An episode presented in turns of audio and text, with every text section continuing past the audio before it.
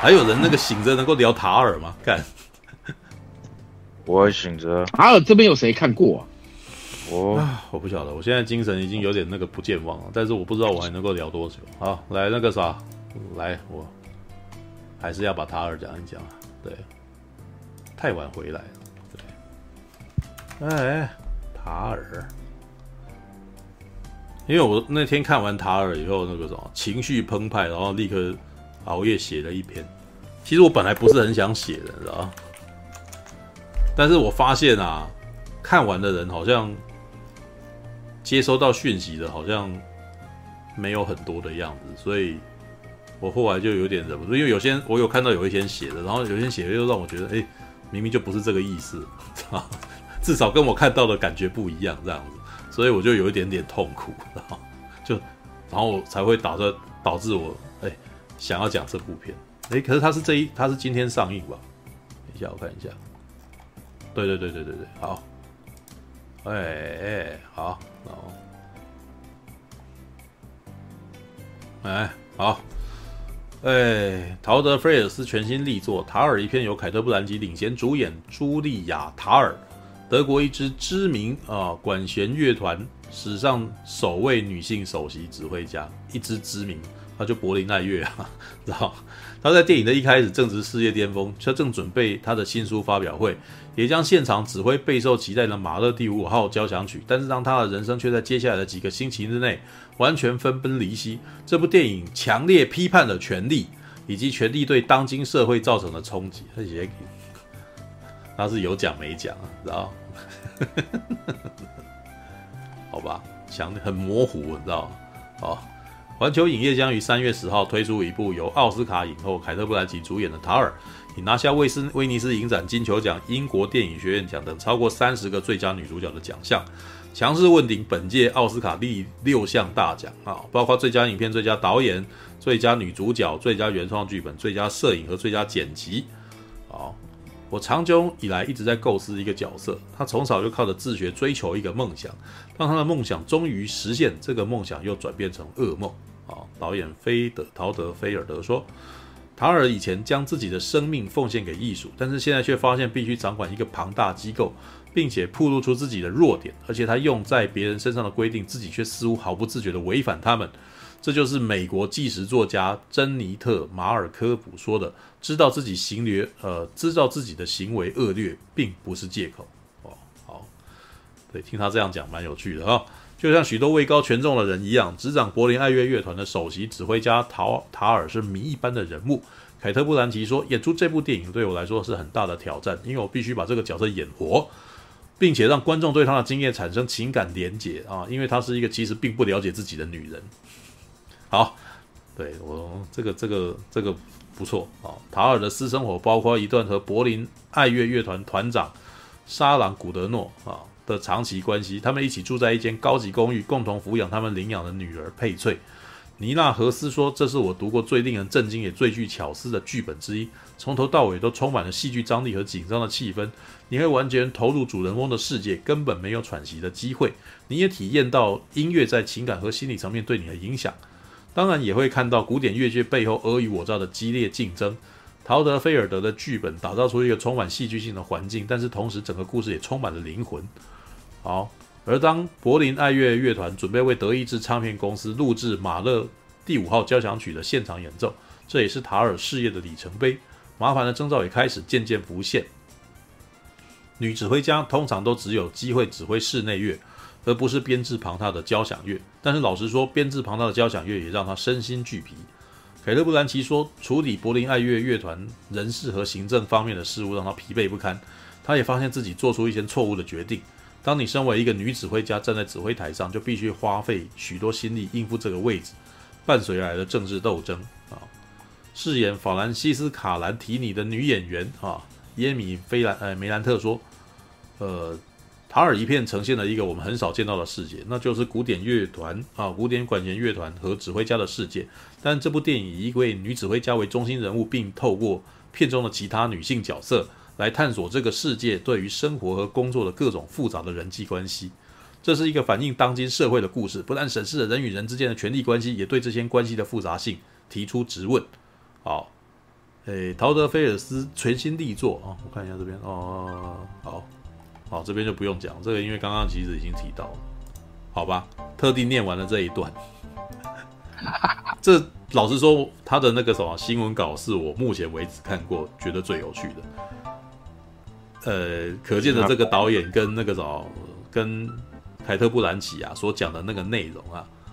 很有趣，知道？因为这是比较有趣的点，因为电影里面所演的内容。跟他们讲的东西没有直接相关，所以当他们讲的时候，除除非你看过电影有一些共鸣，然后你听他讲，你才会发现，哦，他讲的是这个东西。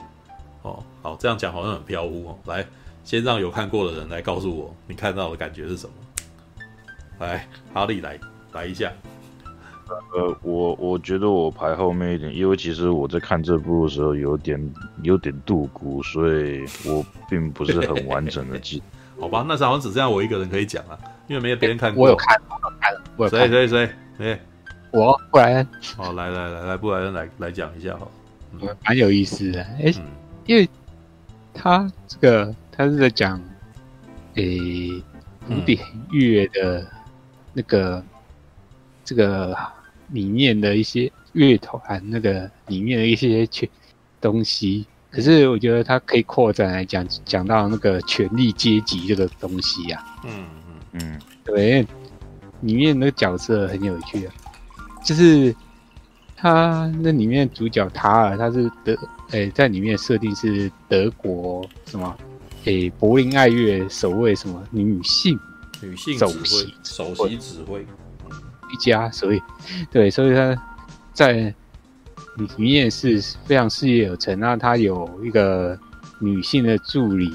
法兰西斯，然后帮他管理事务，然后还有一个身兼小提琴手的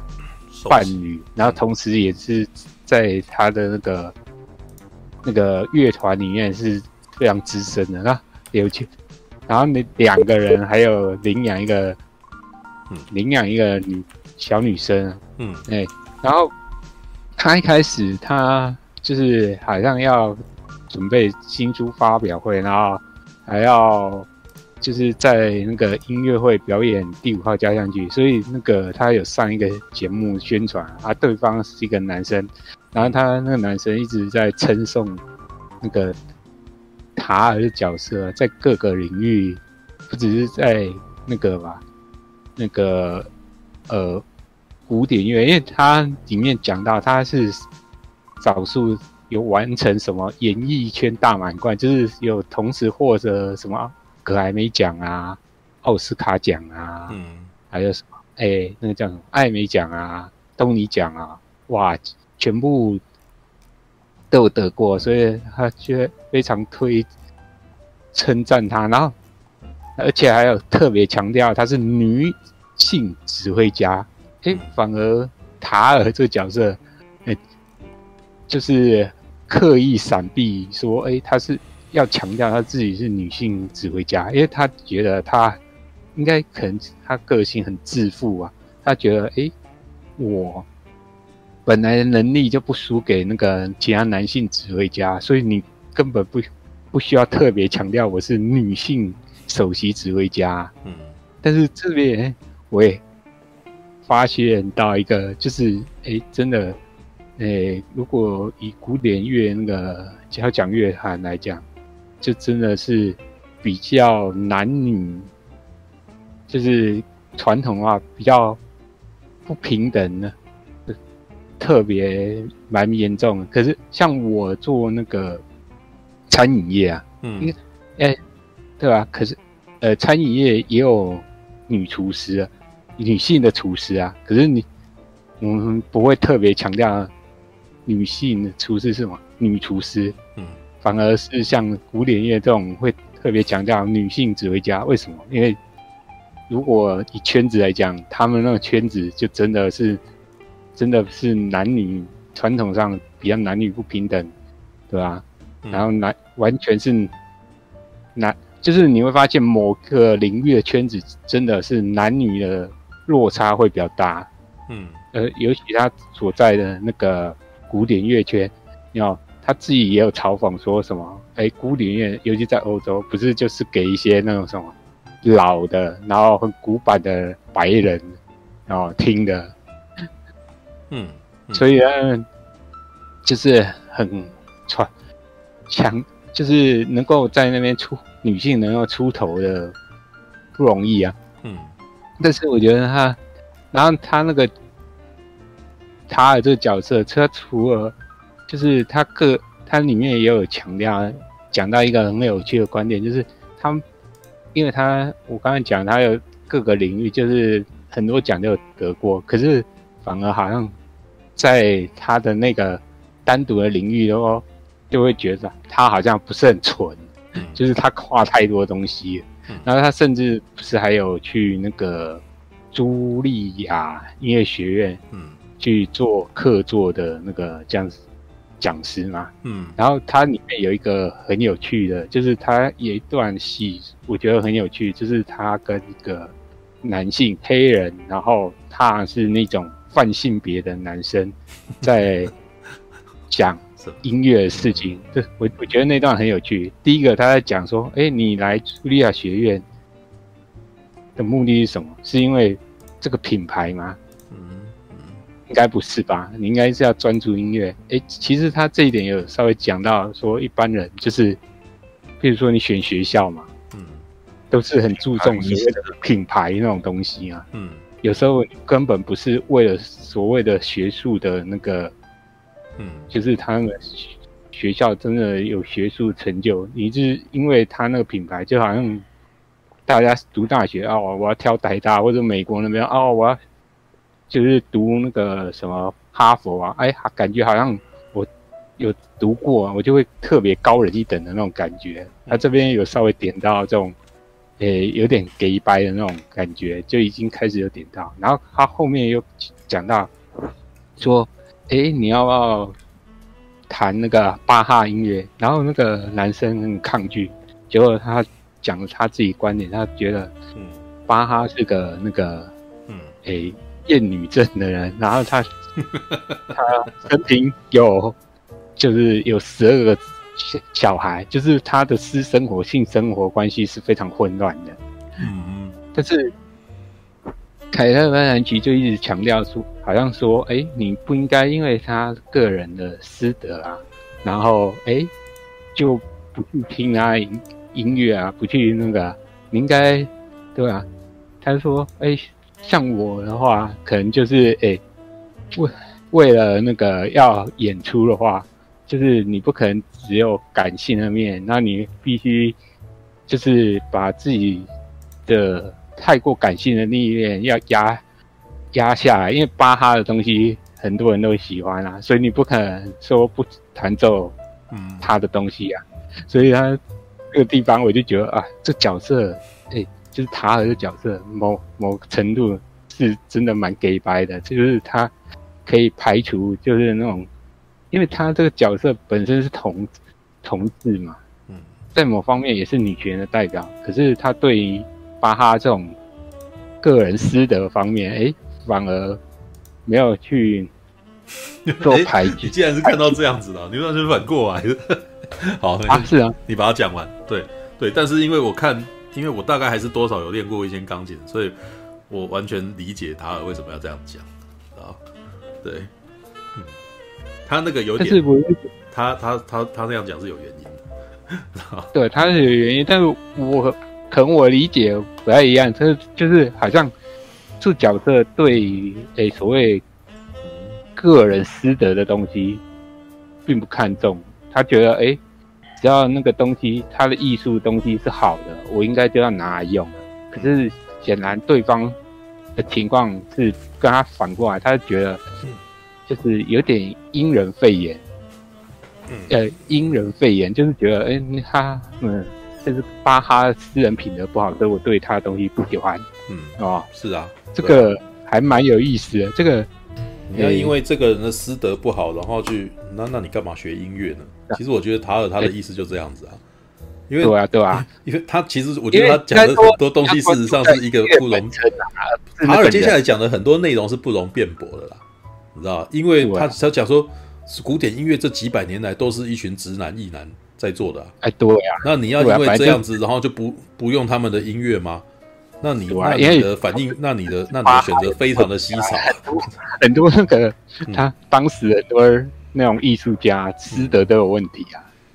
没有，这个其实有点到这这后面其实点到另外一个比较，我觉得是很有趣的点。对，对，因但是就表示嗯说这个这个角就是他这个角色，就是可以呃不动，也可以讲说这个角色就是不在乎师德这件事情，嗯。所以不可以对照说后来他发生了一件事情，也是那个就是自己卡尔自己有一些师德上的问题，就是因为他有一个基金会嘛。嗯。然后他有一个女生，然后那女生这这电影里面好像没有真正出现过，但是他有传一些信息给他，然后好像后来发，好像就是说他有那种两两者之间有一种暧昧的关系啊。但是最糟糕的是，最后那个女生好像因为这些关系而自杀，然后导致就是一些舆论呢，还有法律上开始对开始追塔尔这角色又开始对不利不利啊，对吧？就是有点在猎巫的感觉，嗯嗯所以对吧？所以他变成诶，这个就是牵扯到前面讲的，诶，你要艺诶艺术的这种东西，你到底是那麦克风是不是离你很遥远啊？就是说艺术这种东西，我们是不是只要嗯看艺术本身就好，还是因为个人品德的关系，所以我们就那个就是要抵制它？这个我觉得他有讲到这个最近很流行所谓取消文化这种东西哦，因为很多戏就是 Me Too 运动的嘛，嗯。因为某些人的那个私人品德，然后你可能就抹杀他在艺术方面的那些成就。而我觉得他又讲到这部分，然后他不是还有跟一个好像业余的指挥家，就是那个马克史壮嗯。演的那个角色，嗯。就是他那个角色就是有在跟塔尔讨教那个指挥的就是如何指挥嘛，就对技指指挥技巧。可是塔尔跟他讲的，跟他实际上跟塔尔实际上做的是两回事，你知道？他塔尔跟他讲啊，你要演奏的时候要大胆啊，要有创意啊。嗯但是呢，塔尔后来跟其他人讲说：“哎呀，我只有在练习的时候才会发生创意，只有但是正式演出的时候，我是中规中矩的，一板一眼的。嗯然后我就觉得哇，这个角色在某方面来说真的是蛮给白的，就是对吧？因为实际上他跟他教人家的，跟他实际上做的就是两回事啊。然后后面就还有一个很有趣的，就是他诶，因为他那个乐团啊，演他的助理的的呃指挥啊，有一个呃叫什么塞巴斯丁，他觉得他他们他好像不行，是要找人取代到他，嗯然后那个他是有私底下去找那个塞巴斯丁，但是很有趣的是，塞巴斯丁诶。他用比较委婉的方式啊，我要把你调走啊。然后塞巴斯丁听到就说：“哎，你好像就是要故意把我们弄掉。”然后一开始他还就是攻击他的说：“啊，大家都知道你被，大家都在你背后指指点点啊。”可是塔尔还是就是用一些话反击他。然后最有趣的是，因为塔尔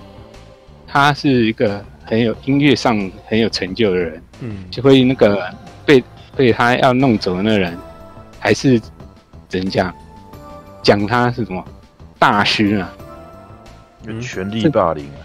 对对对，他就是，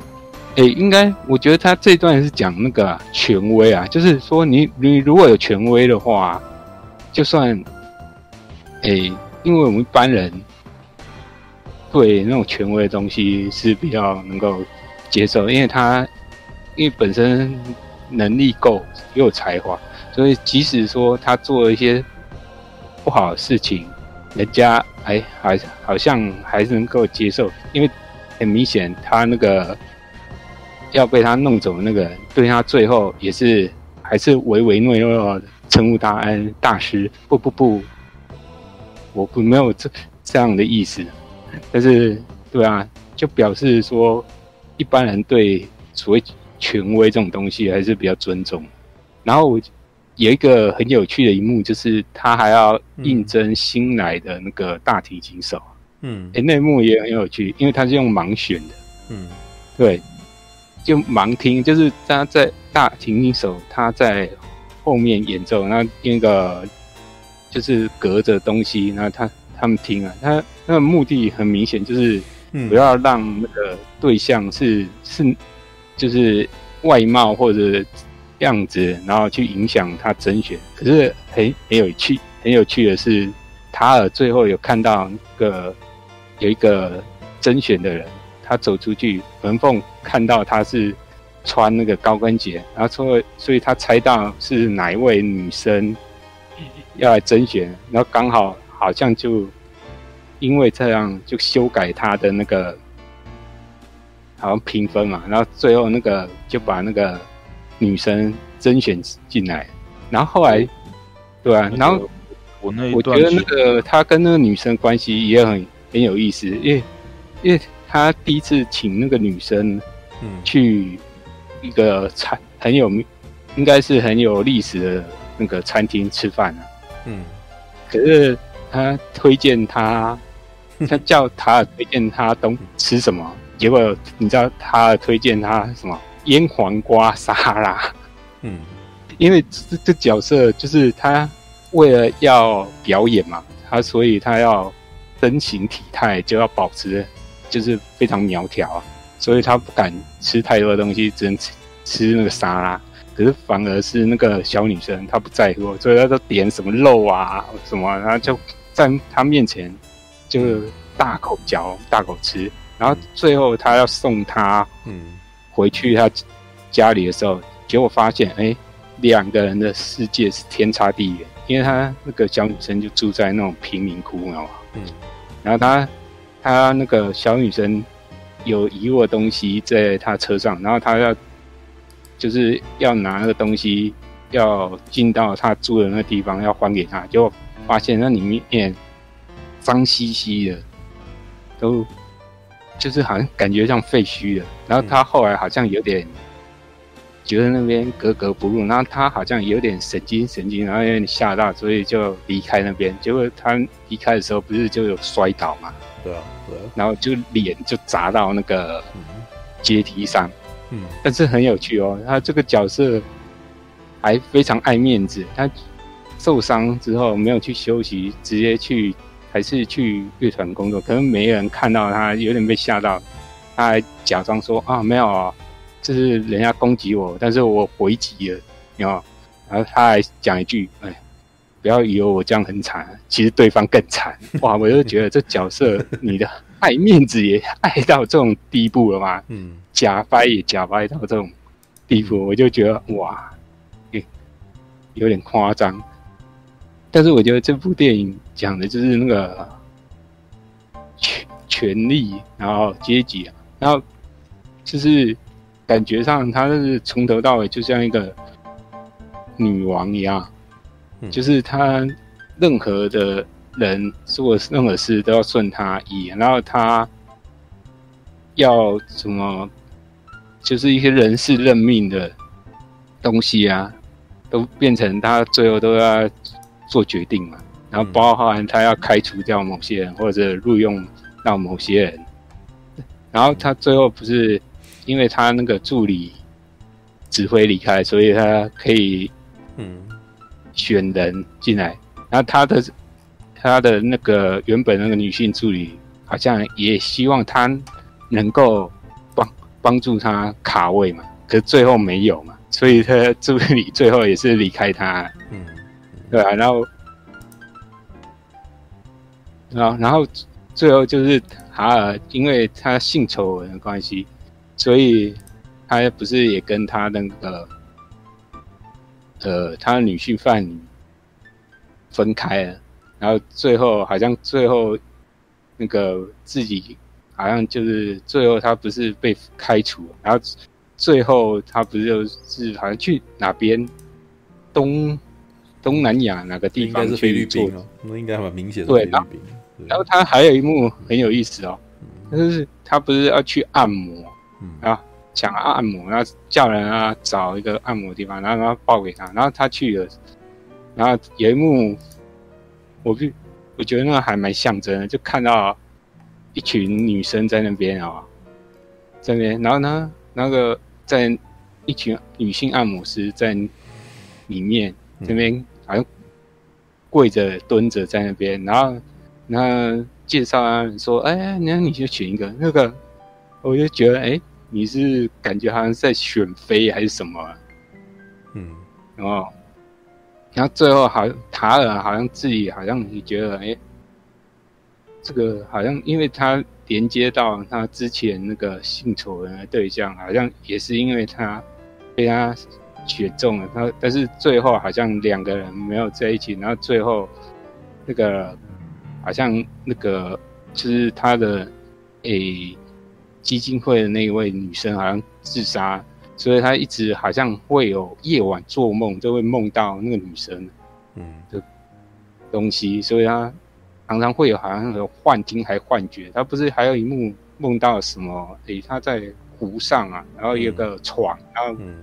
人躺在床上，然后着火，嗯，好不好？嗯，对啊，然后我觉得诶，奇怪，这个。这部分我会觉得哈，他好像对那个这种东西，这些女生好像也有点愧疚，因为其实好像从头到尾没有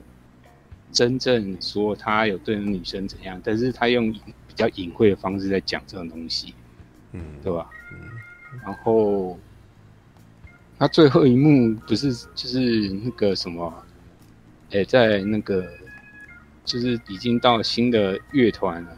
然后。出席那什么，应该是魔，你讲的是《魔物猎人》的游戏音乐会嘛？对不对？嗯嗯，对。但是他好像还是蛮认真的，在 还是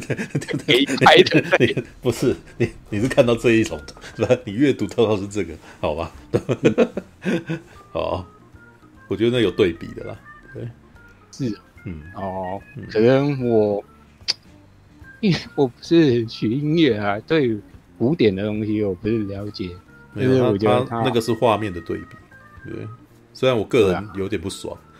对，因为我很喜欢听游戏音乐，然后所以他这样他这样子对比让我觉得很烦。他觉得好像古典音乐比较高尚，可是那个 电玩音乐就比较那个。那我他是有一他是有这样子的那个有有这样子的味道啊，我自己的感觉。所以其实我也不太喜欢啊。嗯。但是这有趣的是，这个角色，好吧，那个他本身应该是一个女权象征，然后同时也是一个呃同志的角色。可是很有趣的是，我不晓得这部电影是不是也是在有一点反讽那个 Me Too 文化的东西，就是你看，只要是位高权重到一个权力的时候，就算是你。女性啊，她也可能变成剥，就是剥削其他女性的角色，有没有？就是，嗯嗯，当你嗯到一个权力阶级的时候，是就算不管性别啊，你是不是会腐化掉？嗯，到最后塔尔他也很难避免这种下场，就是她就是一个野心勃勃的女生，但是她到了权力巅峰的时候，嗯。她最后也是因为剥削人家嘛，嗯、所以最后他才会发生那些性丑闻，最后也是让他从天上掉下来，跌落神坛的一个主要原因。我觉得他有在讽刺这种权力阶级的味道，还蛮明显的，对吧？嗯，而且我觉得凯特·布兰奇最初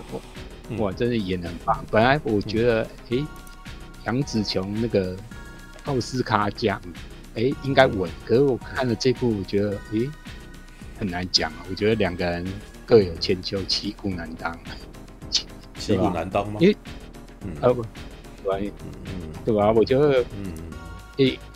因为两个演的方面不太一样。杨紫琼的他的东西，就是《妈的多重宇宙》，他严格来讲是一个人去演不同的角色，因为他不不同的多重宇宙，他会有不同的角色变化。他所以他杨紫琼的方面，他是讲广度，可是我觉得塔尔的话，他是专心演这个塔尔的角色，可是他讲的东西稍微会比较深度，所以他一个。一个人是赢在广度，一个胜在深度。我觉得，如果是评审的话，我真的觉得两个人很难选，嗯，对吧？嗯，好，这样，好吧。啊，如果你要问杨紫琼跟凯特·布兰奇这两部片的那个什么表现如何，我觉得凯特·布兰奇的是大胜杨紫琼啊，知道吗？因为。因为凯特·布兰奇他的表演是很内化的，你知道，他真的完全变成那个人了。啊，他完全就是，而且他不会，他可是，你知道杨紫琼是打仔，所以他打他拍打，你会觉得是这是在做他分内的事情，你知道吗？但是问题是凯特·布兰奇不会指挥，他也不会弹钢琴。可是你在看这部片的时候，你从来不可能不觉得他他是假的，你知道？对，好，来那个，啊，我来描述一下我的感觉哈。其实这部片，你如果哈利，你要先讲吗？我可以大概讲一下，就是可能有一点，因为我就是一样把刚刚 Brian 他所说的那几点，然后有点像说我再看一，有点像说他一样那几点，可是我的可能有一些落差，有一些差异。就是我我我当时看到这个角色的时候，就是。我会认为他有一些，当然就是说他有一种那种可能他自己很在意自己的这个女性身份，可是就是说他又不想要把它讲得那么明白，所以就是就是怎么讲，就是他刚他不是一刚刚开始有有，有开玩笑就是说，哎，我们不会叫太空人，叫女太空人什么的，可是我自己就觉得，哎，他其实想要就是把他自己。变成阳刚的感觉，因为甚甚至你看他的穿着，他其实他那个西装定制其实是很男性化的，嗯、就是那种大垫肩什么的。嗯，然后，呃，所以我当时就觉得，就是说，其实我觉得就是说，他是想，他虽然嘴嘴巴好像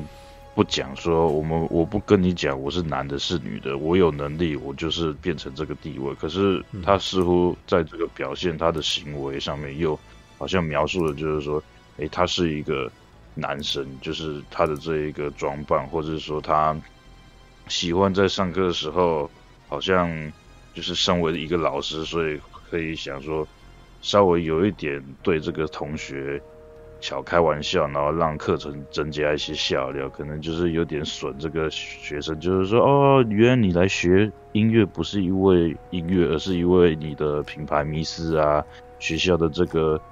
学校这个这个学校学校的品牌迷思什么的，然后不然就是说哦，你要你这样子想，就是说哦，这个创作者自己有一些，你就是说有点像你对这个创作者这个作曲家巴赫有一个先入为主，所以你害得你有好多的音乐没办法去用心，或是深入，或者说平静的去享受，就是有点浪费什么的，就是。像刚刚柱哥所说，哎，这件事情其实不大能去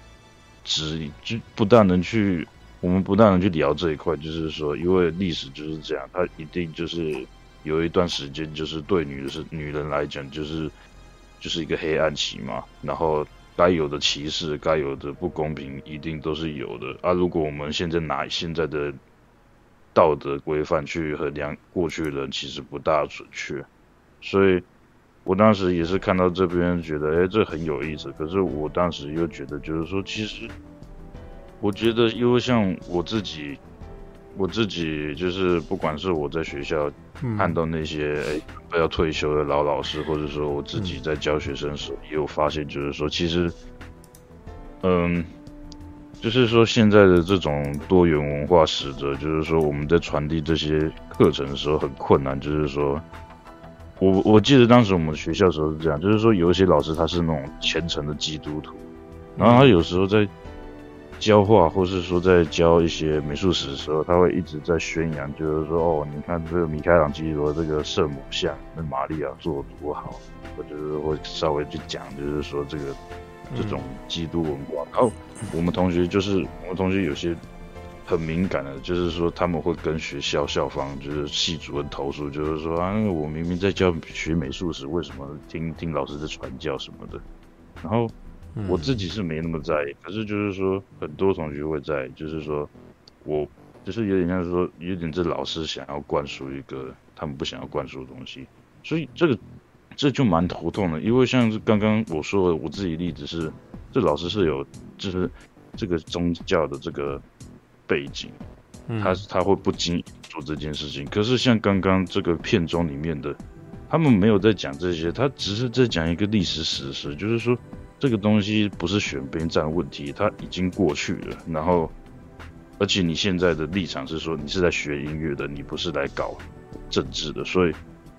觉得就是说有点这个学生有点搞错方向了。可是你又不能真的就是说，像《凯特·布兰奇》里面就是有点像是说，他用这种很公正的方式去询问或是质疑这个男同学，然后哎导致这男同学。那个气噗噗走人什么的，然后我就觉得就是说，其实嗯，这个在现实中会发生，可是嗯，就是这个就是我就是不知道，就是有点悲哀啊，就是嗯，我们这个时代就是要去灌输这个同学一些基本常识，可能还会被受受到质疑，所以现在很多这种教学的其实都很小心。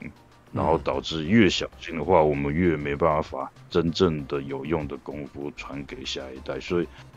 我觉得这是当时看到我很有感触，就是说，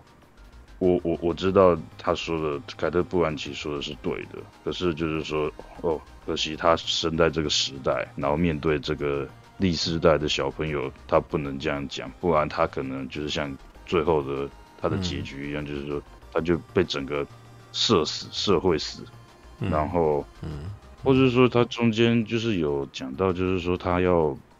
换掉哪一个那个助理，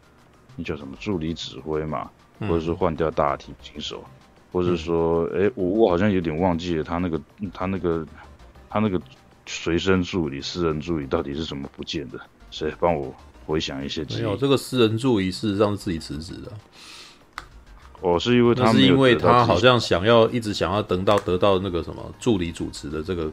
呃助呃那叫对助理主持人的工、哦、的的助理指挥的工作了，但是到最后他没有给他嘛，他没有给他以后到第二天辞职啊，对啊，但是那个助理一定讲说我为你做了那么多，结果你还不给我，当然辞职啊。没有，但是呃还有别的原因呢、啊，因为最后那个看起来很最明显的原因是因为这个这个他的助理。事实上有罪恶感，因为他知道，他知道这个什么，他们三个人曾经有一段疯狂的过去，不是有一个人一直寄信过来吗？对不对？一直寄信过来，然后都一直寄给助理主持助理啊，然后这个助理好像内心都很难过啊，但是一遇到了那个凯特·布兰奇，凯特·布兰奇就叫他说：“你不要，你不要理他，把他全部都删掉啊。”对，也就是说，那个时候，打从那个时候开始，这个助理本身就已经，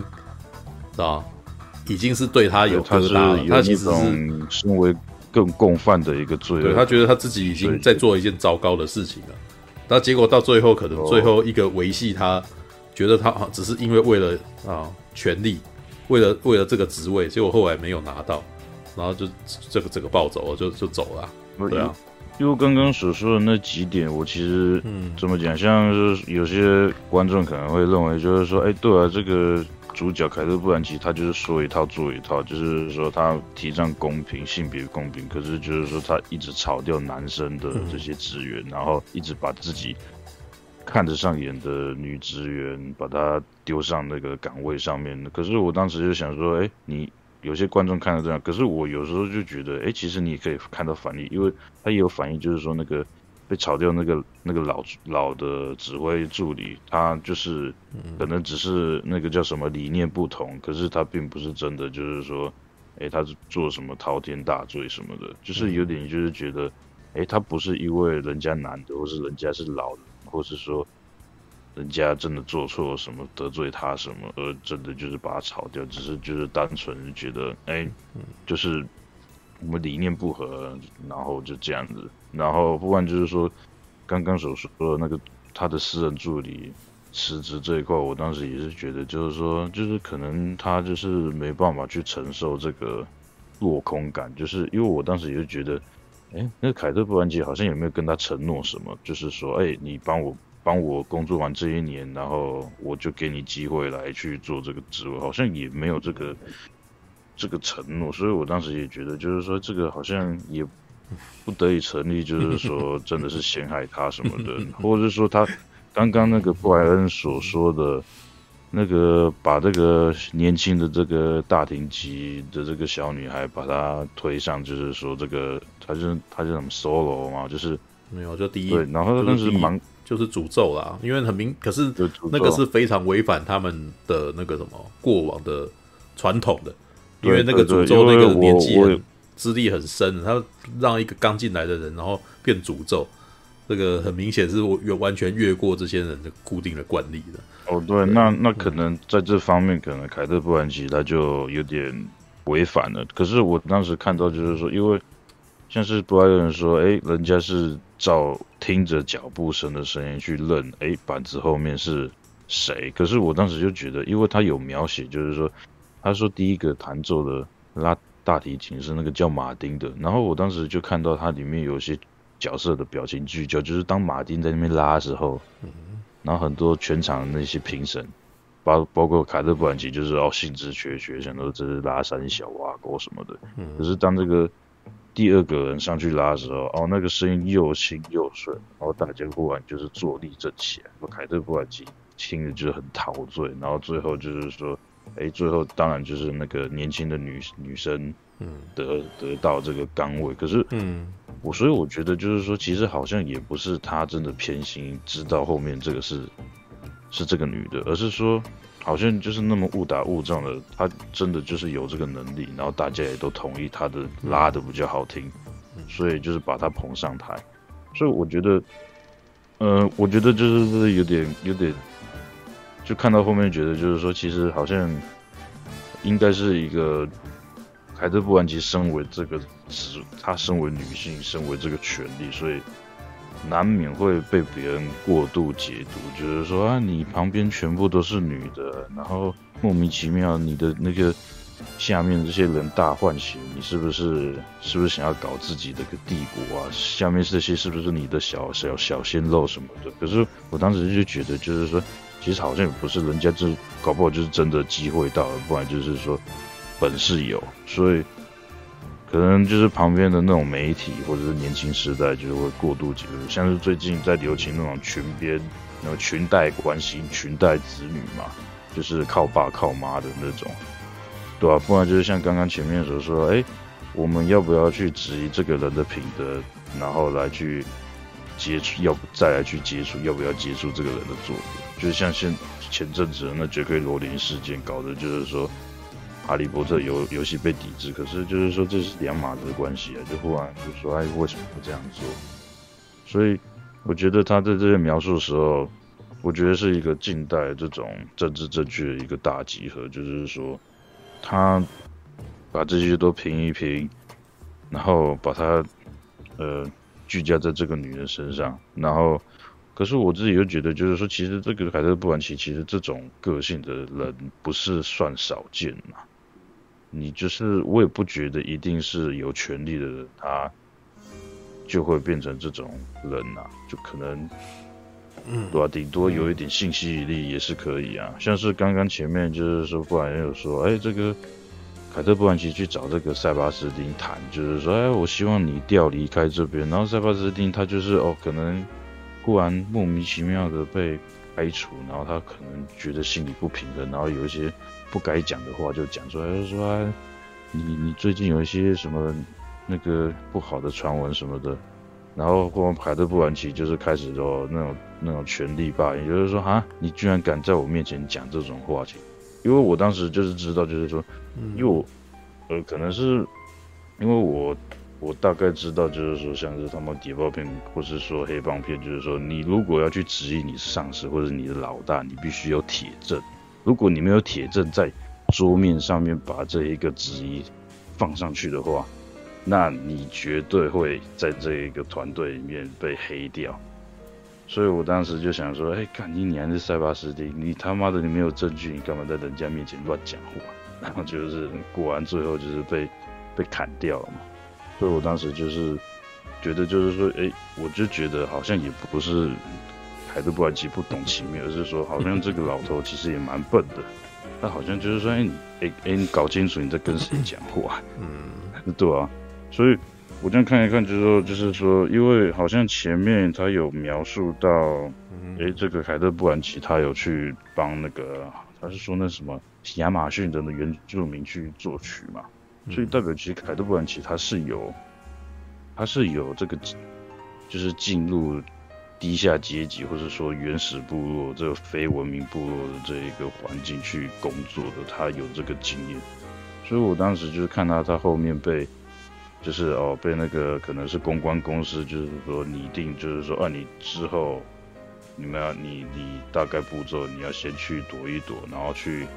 菲律宾这边，然后找工作，然后慢慢的把你的名声给养回来什么的，然后就到菲律宾，然后人生地不熟，然后呃，怎么讲？就是我当时就觉得，就是说，哎，可是他好像，嗯，也没有偷懒，嗯、就是说好像也是蛮上进的。没有，你这边应该已经混乱，你不知道他在想什么了，对不对？对啊，我那边其实没有没有混乱，就是你你不知道他为什么要演这一段，对不对？不是，就是在有点在避风头嘛。嗯，好吧，那个没看懂啊，没关系。对，没有，但是，哎，我有我有读到一些东西，但是这些东西也不一定是正确的，就当做是我的解读哦。对，因为这部片，嗯、老实说，我觉得最有趣的是，我发现看完以后有蛮多人没。理解的事情是跟跟我完全不一样，我看到的东西还蛮清楚，啊、我看到的东西超清楚的这样子。那可是可能旁边的人，我我发现还有些影评在讲正确，但是我觉得这件事情跟正这部电影跟正确没关系，知道？哦啊，证券，它跟政治正确没有关系啊，你知道吗？哦，对，那个是非常表面的事情啊。哦，All right，好。对我，我每次看到他拿政治正确，我都有点有点不耐烦，你知道就就明明就不，我看到东西跟那没关系。好，我觉得其实也还好啊，我觉得也不是完全说是政治正确，就是像我刚刚说，其实其实我们看到那个表面上面的结果，可是它都有一个反例可以去推算。其实海德·布兰奇并没有那么的，嗯，对吧？他并没有那么的那个偏心，就是说哦，我的团队一定是个女生，这只是因为刚好没有啊，他没有啊，没有，对吧？其实，我觉得这部片其实也就是简单的讲一件事情啊，艺术家一定是独裁者，一定是这样子的。嗯，你要画一个东西，难道难道你还要征询别人的意见，画成别人的样子吗？那东西一定完完全全要属于你自己，不是吗？音乐也是啊，像片场的导演也是啊。对，那所以它里面不是有一段对话，他跟那孩子讲说，你要给每个人一根指挥棒吗？乐团指挥可不是民主制度，也就是说，你如果想要呈现艺术这个东西，那绝对是你自己个人的东西嘛。所以他在前面事实上也一直在讲控制这件事情。为什么？因为指挥家是控制的，他是用控制来展现艺术性的嘛，对不对？什么时候开始，什么时候结束，他其实讲的蛮清楚，那个台词写的蛮厉害的，知道吧？对不对？他还拿了一个那个什么，还拿几个音乐的比方嘛，《第五交响曲》，贝多芬的《第五交响曲》。当当当当当当当当，你听起来很简单，可是他第一开始一定是那个指挥要先这样下去，大家才知道什么时候要开始。所以有指挥是什么？所以指挥家是有他自己的艺术的，但是指挥家的艺术来源基本上是来自于控制。所以整部电影基本上，凯特·布兰奇他这个演这个指挥家，他想要呈现他的艺术成就，他一定是完全完完全全的控制啊，知道吗？但是呢？这个世界就是会因为他自己的感性，一点点小小的东西，导致他越来越没办法控制，对吧？你没有发现他先会先从他他的控制欲很强，他不能够忍受旁边有别的杂音嘛，对不对？他可能会一些叮咚叮咚的声音，他会忍不住去弹，他他有一种那个强迫症嘛，对不对？然后或者是他晚上睡觉会被那个节拍器给吵醒，结果这么细细微的声音他都听得到，他受不了，然后他会发现有一个人那个什么，会有一个节拍器，然后甚至还会有一些计时器的声音，他一直不知道那声音声音声音从哪里来，结果发现最后是从隔壁来的嘛。对啊，那隔壁那个房间事实上里面都没有提到这件事嘛，他隔壁那个房间是不是住了一个快要死掉的那个老人？然后那个一个女人嘛，然后旁边还有一个管那个什么照顾她的人，然后他有一次就在在那个什么隔壁那一个隔壁那个住住户那个什么发生那个健康，因为最那边其实已经进入安养状态，那个人基本在照顾我那个老婆婆，其实已经是半身不遂的状态了，已经是然后跌倒，然后突然间隔壁的人突然间那个什么过来敲他的门，把他拉进去里面，然后要他去帮忙搀扶，你知道？然后搀扶回来以后，凯特·布兰奇的反应是什么？觉得很脏，然后拼命的擦洗啊！我其实觉得那个这部片算是多面向呈现凯特·布兰奇这样子的一个人，知道吧？尤其是到最后面了，他最后回到他的家，他的家事实上是非常淳朴的地方，可是他却一直在柏林住在柏林那么高级的公寓，然后展现出自己一个那个什么，他觉得想要构筑的形象，他的控制基本上连他的形象本身都控制的很好。对，但是我我正好想到，就是说他里面不是回那老家，然后在楼下不知道是他兄弟还是怎样，对啊，兄弟啊，然后他的兄弟讲的话就是这整部片的这整部片的最大主旨，你知道吗？对对，这兄弟就是说，哎，我听说你怎么样啊？阿凯特·布兰奇就是很好奇，就是说啊，你听到我怎么样？然后兄弟就说不关我事啊。凯特·布兰奇就是要控制你这个兄弟，你到底从外面那些听到什么？他很，因为他很在意别人怎么看他。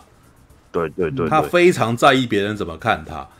所以他一定要在让自己的形象表面是很好的。因为这也是刚刚布莱恩所提到的嘛，他跌倒，然后他还要说他是跟人家打斗。对不对？他不，他那个什么，超爱面子，他很爱面子，他很他的形象是不能够容许他自己会跌倒的，会害怕的。他基本上是对啊，然后吃东西要控制体态啊。对啊，然后呢，其实前面那一场那个什么，有一场他在茱莉亚音乐学院的戏啊，他指挥他在教那个人，他教人的那场戏是很很好玩的。哦，当然他里面可能要有一。稍微懂一点音乐啦，他在一开始，不过其实他也讲得挺清楚的。一开始他因为他是教指挥嘛，所以那个学生是不是在弄了挑了一首歌？然后你可以从那个凯特·布兰奇的表情可以看看出来，凯特·布兰奇挺不耐烦的，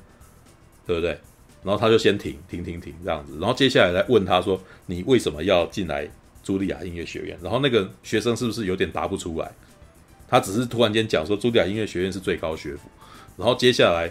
嗯，凯特·布兰奇就说：“所以你是因为这个品牌才进来的吗？那还是对，然后还是你是想要磨练音乐呢？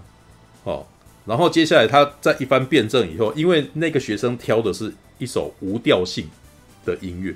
对，老实说那首歌我其实不太熟啊，但是那个时候凯特·布兰奇有开始解构，就就是解析嘛，说，请问这个作曲家他现在本身他想要的目的是什么？你们有没有办法察觉他到底想要干什么嘛？结果是不是所有的？”人都讲不太出来，有没有？我还记得那场戏，基本上大家有点说不出来嘛，对不对？然后凯特·布兰奇就说：“既然你们都已经发现了这个作曲家他在做这个音乐的时候，他的他的意向是很模糊，那为什么你还是选择这样子的音乐呢？”然后接下来他是不是就有推荐说：“那不然的话，你是不是要选择巴哈？”你知道为什么他要选他要讲这句话吗？我不知道你们那个啥有没有，大家有没有那个啥？以前在高中国中、大学有没有上过音乐课？然后你知道巴哈的巴哈，那你知道巴哈的外号叫什么吗？音乐之父啊！音乐之父。对，那也就是说，他其实是暗暗的在跟他讲说，你应该要从基础学起了。啊，对对对，干，很明显吧？他妈的，这超级明显的吧？对。我那这就是我想要跟跟后后辈讲的东西，就是 他的意思，就是说，你也许应该要先从巴哈来讲，为什么巴哈他那个什么用的那个副歌是最简单的，音乐平均律等等等等等等等等，然后他甚至还讲说，连普通人都会，啊不，那个什么也很好学，有没有？对，的确，他讲的这件事情是我看听了以后就微笑了，因为我在弹钢琴的时候，我的第一本谱就是巴哈，然后第二，然后还有韩德尔。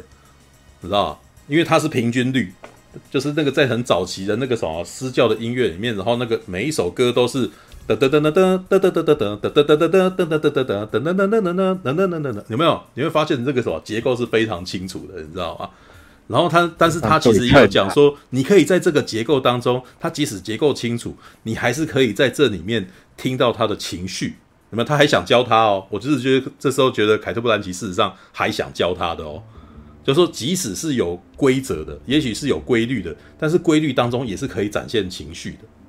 对不对？他在教他，结果你觉得这个学生回答什么？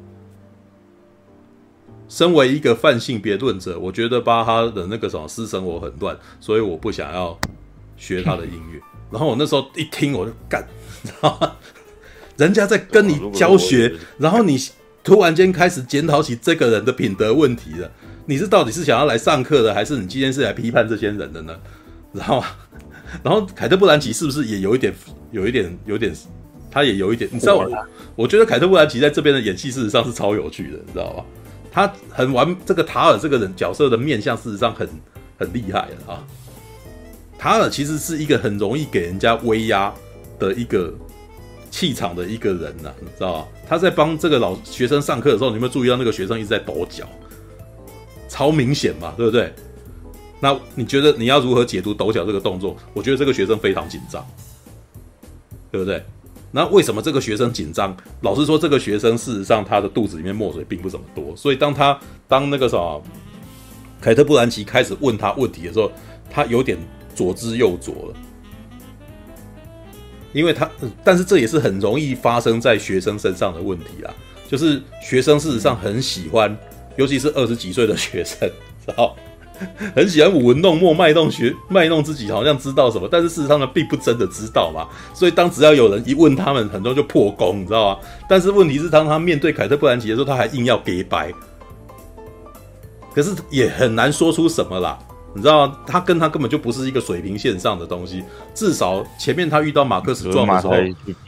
至少马克史壮那个助理主持还有还还算是跟他有对话，你知道吗？但是跟面对这个学生，这个学生真的只要一问到一些，只要凯特·布兰奇一一一问到问题，他就真的是左支右絀。但是你可以感感觉出来，他很强制支撑的想要维持一个体面的状态来回应他，但是他的身体不听使唤的一直在抖脚，对不对？然后最后后来在弹琴的时候，他叫他坐在旁边听的时候，然后他一开始讲泛性别论的那个我不能够那个，然后接下来再呃凯特·布兰奇一而再再而三的继续跟他讲，他还还想要说服他嘛，他就说呃不那个什么巴哈贝多芬，我我也不认同贝多芬的那个什么的师德啊，但是贝多芬的音乐非常重要，所以我们不应该那个什么因为音乐，然后因为音乐创作本。的本人的师德问题，然后那个什么，然后我们去忽略了这个人音乐的那个技术，然后再对古典音乐的影响力嘛。然后接下来还有一段就是说，那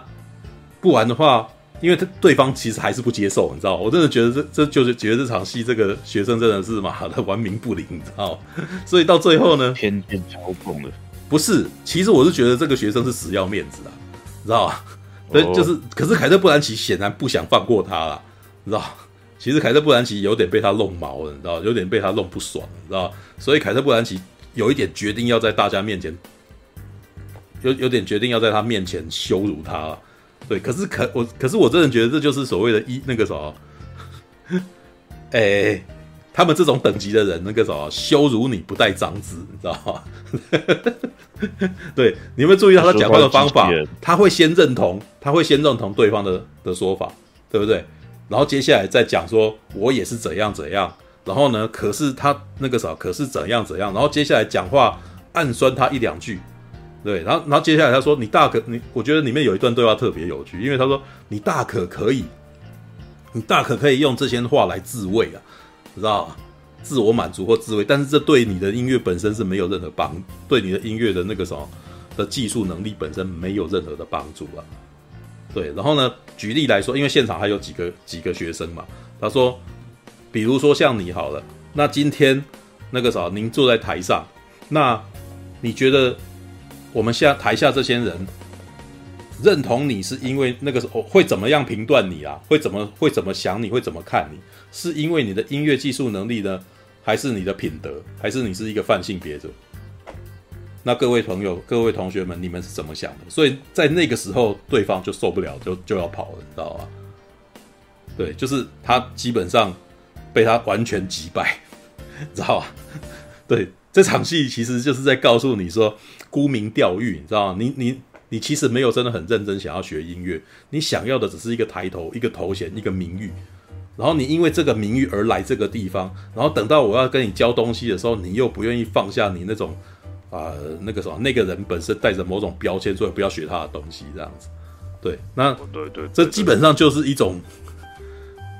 呃，那你那你去学政治好了，你知道？那你你为什么要来学音乐？对不对？你如果真的只是以抬头跟名誉来讲的那个早完全，那那基本上你就去专门在做这种事就好了啊。那你的内里根本就什么都没有嘛。对，其实我觉得他这一场戏花了这么场戏在讲这个教学这一幕，事实上是在吵，是在整讲讲整个啊整个。其实我觉得也不只是音乐界，事实上各种环境都有发生类似的事啊。知道永远都会有不讲真材实料，然后他妈你一直在不断的那边，哎呀，那个我我我的头衔是这样子的，那个人是怎样，我才不要跟他在一块，什么之类的。但是你可能不就事论事，你完全不就事论事，你只是在意这个讲做就是那个什么做这个讲这件事情的人，他的背后是怎样的人，那他讲的事情就都是不对的，这样子变成这种状态了。对，可以演啊。对，那好，好。接下可是接下来的故事，却又显示了凯特·布兰奇这个人嘴巴上讲了这件事情，我觉得他讲的蛮有道理的啊，但他接下来做的行为，却不是这样子的，你知道？因为他自己本身，你里面有一些小细节啊，就是他每次在这边弄音乐啊，弄弄弄完了以后，然后呢，对方可能会问他说：“那你这个音乐录完以后回去听是要什么？”然后他说：“你你不要 WAV 档吗？”然后，呃，凯特·布兰奇说：“我要的是 MP 三啊。”对，为什么？我想要听他在串流上面怎么样，知道？好，这个蛮有趣的。我们呃，如果你有在做一间音响工程、音影音工程的话，对，WAV 档基本上是无压缩声音档，知道？MP 三呢，它是被压缩的，被压缩过的。然后一般来讲，你知道，如果你有听到一些古典乐迷啊，或者是音响迷啊，他们就说他们要 WAV。无压缩，你知道吗？对，但是老实说，嗯、以我这个木耳来讲哦，我觉得 M P 三就够。你知道为什么吗？其实，也就是说，人的耳朵没那么厉害。也 也就是说，有的时候你要这么大的档案，你自己其实听不出来它有什么差别。但是为什么你还是要这个档案？干，我要这个档案显示我屌。你知道吗？显示我是需要这种东西的人，即使你不真的需要这东西，你也要一个这个 wave。哪哪怕你其实听不真，真的没有真的很需要，因为那个东西处理的时候，无压缩可能在无压缩声音档啊，可能是在那个什么初始剪辑的时候用那个东西剪是最好的。但你要带回家听哦，嗯，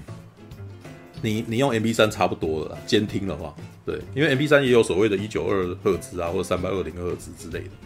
对，而且呢。如果你们像现在的串流啊，几乎都是用 MP 三，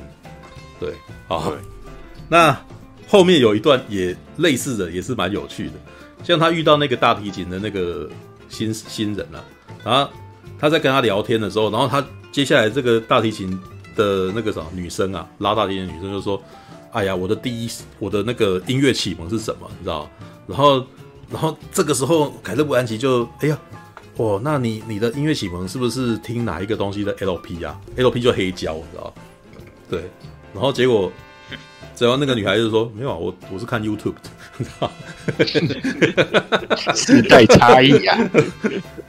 哎，这又再一次就是刚刚的 Wave 跟 MP3 的那个的概念，你知道吗？你听 LP 的人觉得自己超高尚的，你这个音乐是音质很好啊什么的。啊！但是，所以你你有点突然间问他说：“哇，那个时候你你被影响的一定是哪个 LP 的，听哪一个黑胶的，你知道？没有，对这个年轻世代的女生而言，她的影响她的就 M 就是 YouTube 而已。然后你你你可以去网络上找那个 YouTube 的那个什么，因为他讲的是艾尔加的那个什么，哎，那叫什么？突然间有点忘记了。呃，因为那个那个人的故事啊，哦，杜普雷，杜普雷，杜普雷的那个艾尔加大提琴协奏曲，知道？杜普雷的故事事实上是有电影的哦，他拍过一部那个什么，有演过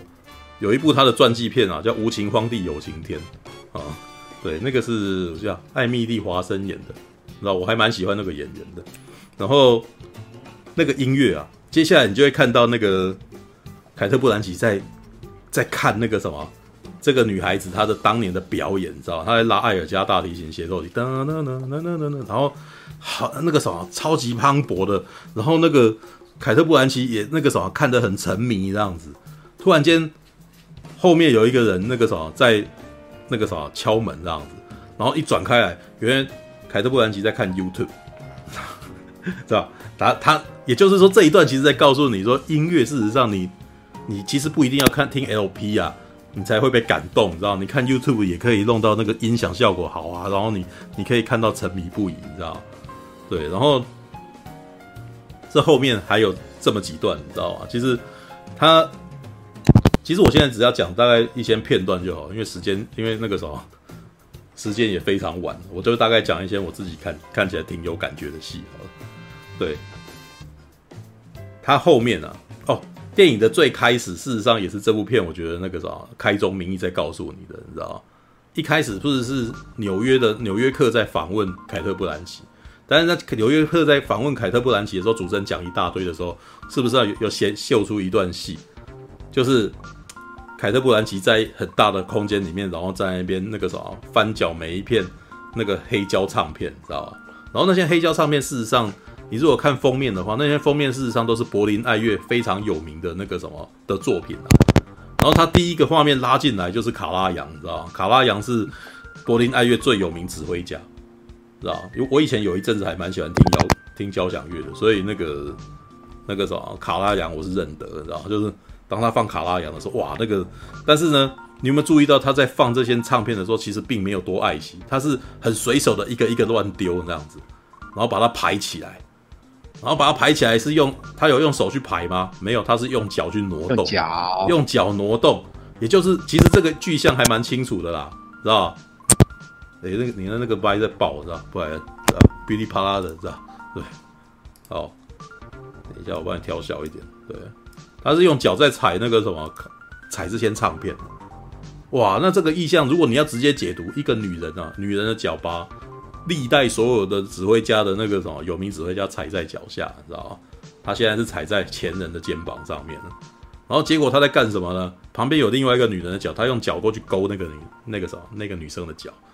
他在前人的殿堂里面调情，你知道吗？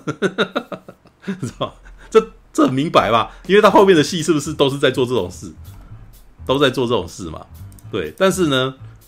你知道哈利。中间的那个疑惑，你知道？疑惑说其他人好像那个也觉得哈利，其实在中间一直在疑惑说，好像那个大提琴家也有他的才华，好像他也不是那个什么在卖弄权威啊，然后什么之类的，对不对？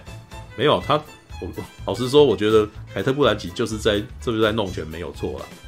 对，但是弄权这件事情本身呢，正是所有我所看过的艺术家他们都会做的事情，倒不如说。你在做这件事，你不做这件事情，你就无法展现出你的个性来，知道吧？嗯，所以我其实觉得他做的其实算是很普通的事情。是因为你自己有在学一些画作，所以我觉得你可以看你在那个内心深处很明显是很同情他，你知道吗？对。但是我从我的观点来看呢，这是几乎每一个艺术家都会做的事。但是呢，是好是坏，你知道吧？见仁见智啊，你知道？应该是说，如果你过去看到，比如说，我们先不讲音乐家好了，你可以看一些那种那个画家，什么塞尚啊、毕卡索啊，什么，或者是雕刻家罗丹啊，然后什么的，他们哪一个人是品德非常良好的？我我几乎看到每一个很厉害的艺术家，他们自己私德都有超大问题，你知道？为什么？因为艺术家，因为艺术者做艺术的人非常感性啊，他们是非常重情重性的人，他们怎么可能会去顾意顾虑别人的感受？他们都，他们一定都非常自我中心啊，这很明显啊，你知道吗？做艺术的人，他他展现的是他自己本身的的那个作者欲望，所以他一定非常独裁，他一定非常自私，他绝对不会为你着想啊，啊？那你在一个乐团里面要求这个指挥家公平公正，然后来民主制度，这根本是反，这完完全是不可能发生的事，这是反其道而行的事啊，知道？那但是问题来了，这个女生。呃，我觉得凯特·布兰奇是成也控制，败也控制啊，这是矛盾的事情，你知道？凯特·布兰奇想要控制，但是他想要知道这个形象本身是一个公正的形象，但是呢，他明明就不公正，知道？他明明就不公正，他明明就有他自己喜欢的人，他明明就有他自己爱好的音乐。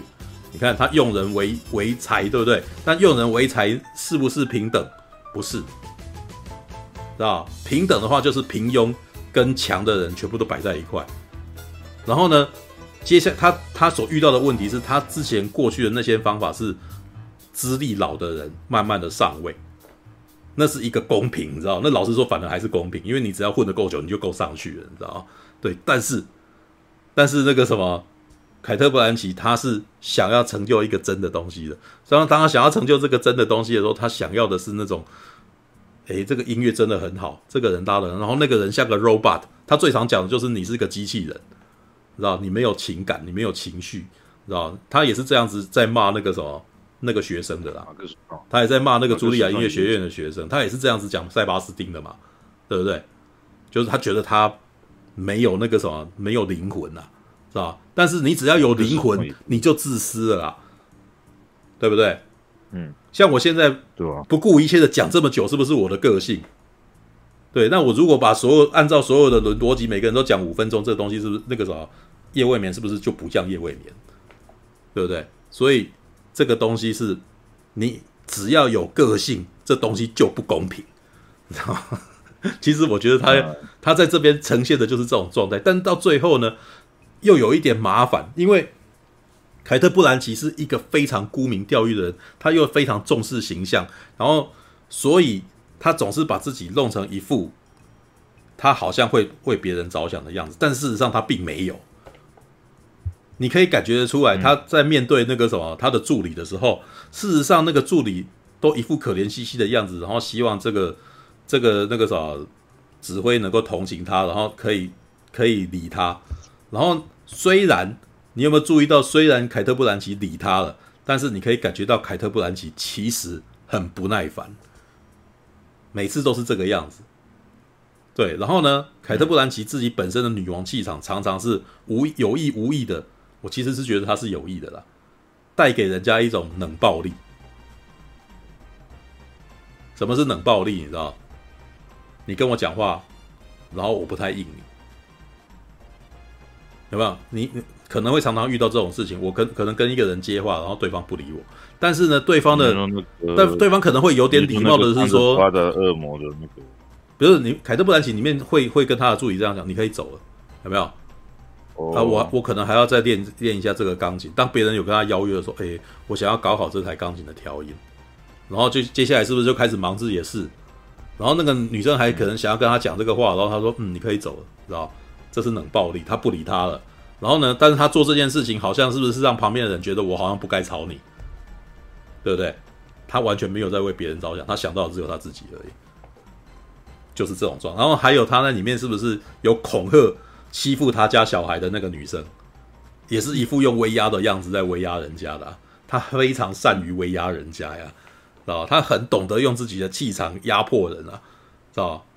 那也是一种，那你们刚刚所讲的那个台词名字叫什么？权力霸凌。有啦，这也是这就这也算是一种权力霸凌，你知道吧？但是、嗯、我觉得这里边也有讲到塔尔这个角色，他的他的那个什么一个令人诟病的问题。他其实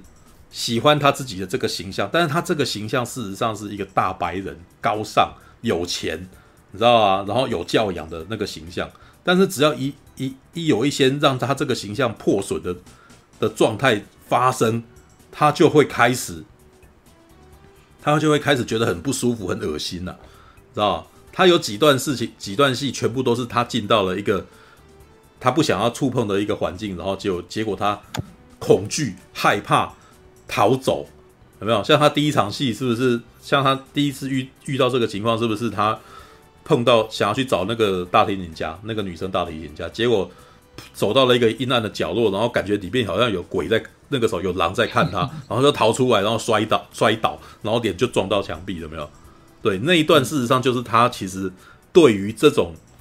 知道没有文化的地方、肮脏恶心的地方感到很恐惧与害怕，知道吗？他第二次在遇到的时候，是他隔壁就在他隔壁。知道隔壁旁边有一个长照的，然后那个那躺在地上，然后大便满身这样子，然后他要他把他搀扶回来，然后把他搀扶回来以后，他的反应也是很发抖、恐惧，然后那个时候好像觉得脏到沾东西要把它清掉，你知道吗？啊，他非常的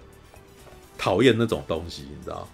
讨厌那些没有文化的、恶心的、肮脏的的东西。然后呢，他后来有一次恼羞成怒，就是也后面的时候，就是他家隔壁的邻居突然间。来找他，就说他们这两个已经搬走了，我们要把它卖出去了。哈，那请问你排练音乐的时间是什么时候？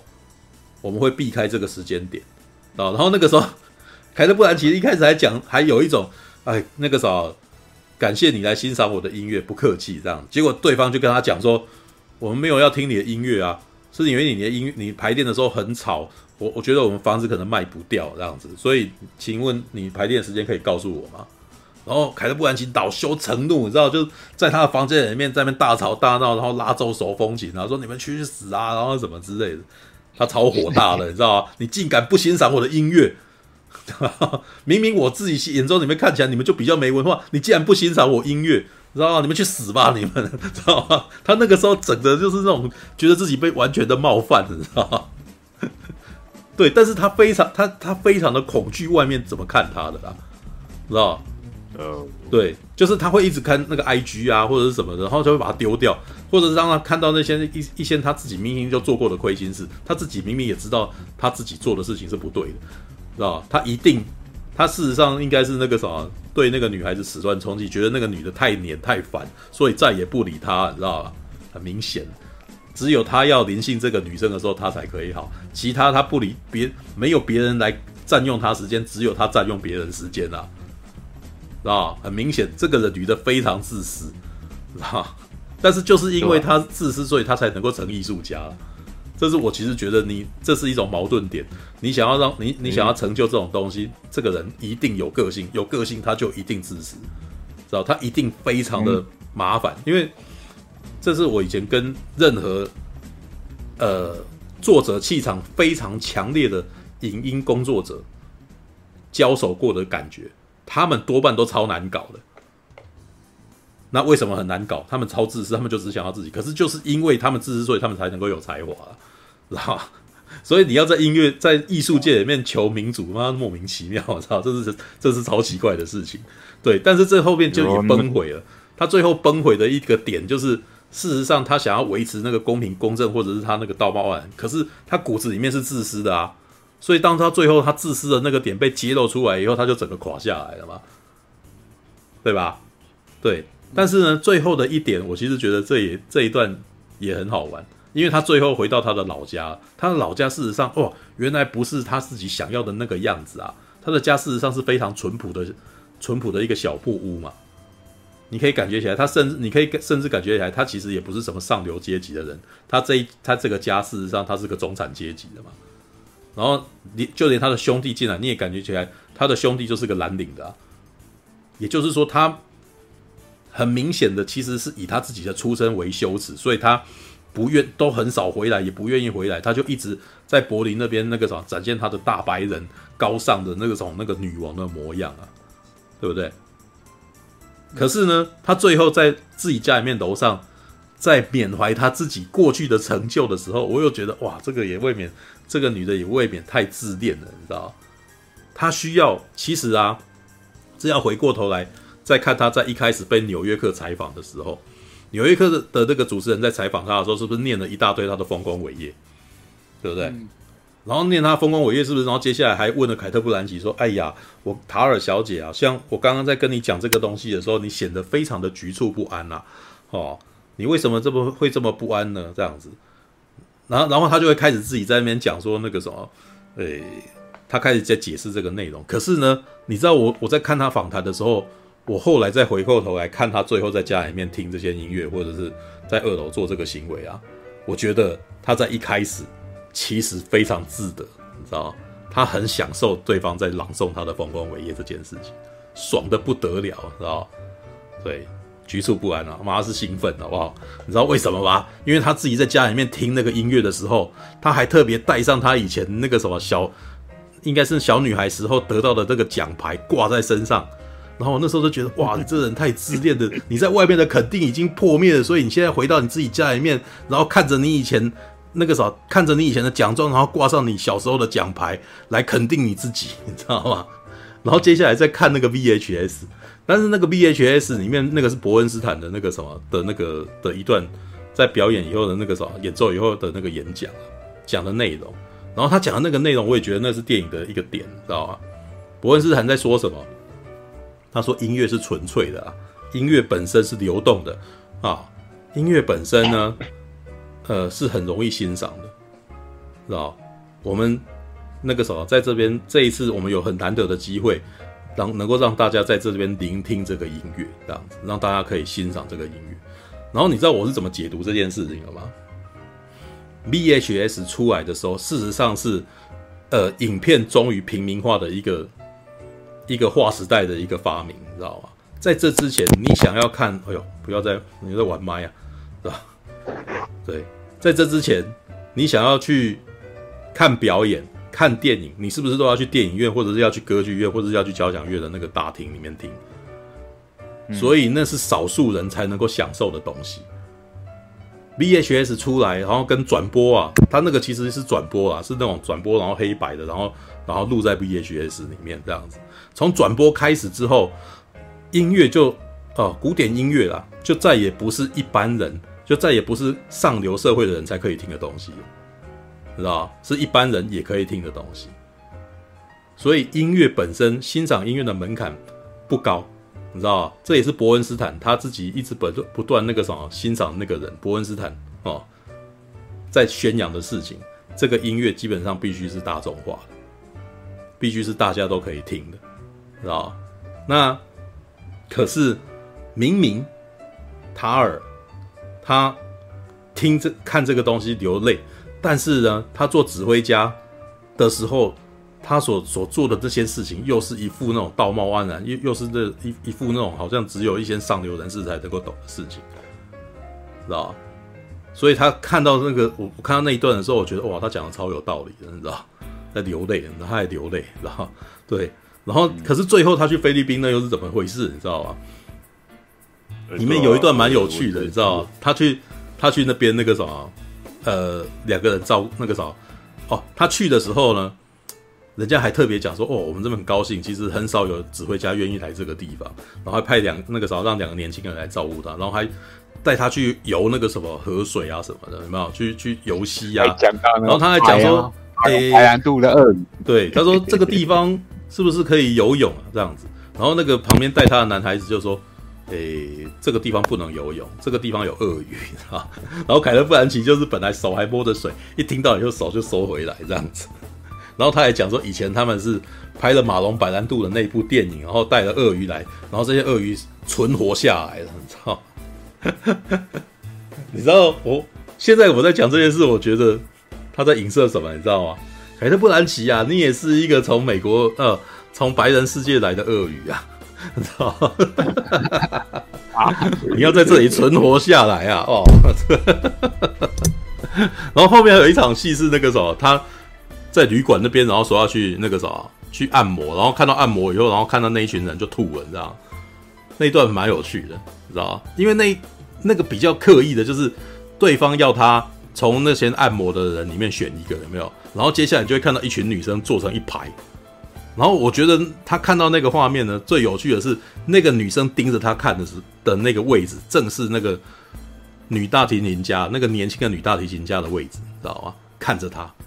知道吗？然后我那时候觉得哇，他这一段也太故意了吧？因为那一段很明显就是说。请他，请你选一个哦，哇，你选一个，选一个来帮你按摩，选妃嘛？对，你选飞啊！你以前在大提，你以前在柏林爱乐也是这样子，你选飞啊，对不对？你要哪一个是你要的啊？对啊，对，但是我自己本身觉得那个什么，他如果想要当他自己想要营造他自己的个性跟自己的创作的话，那就是一定会发生的事情，知道吧？对，只是他，嗯，只是他跟他自己塑造的那个形象不不一样，所以导致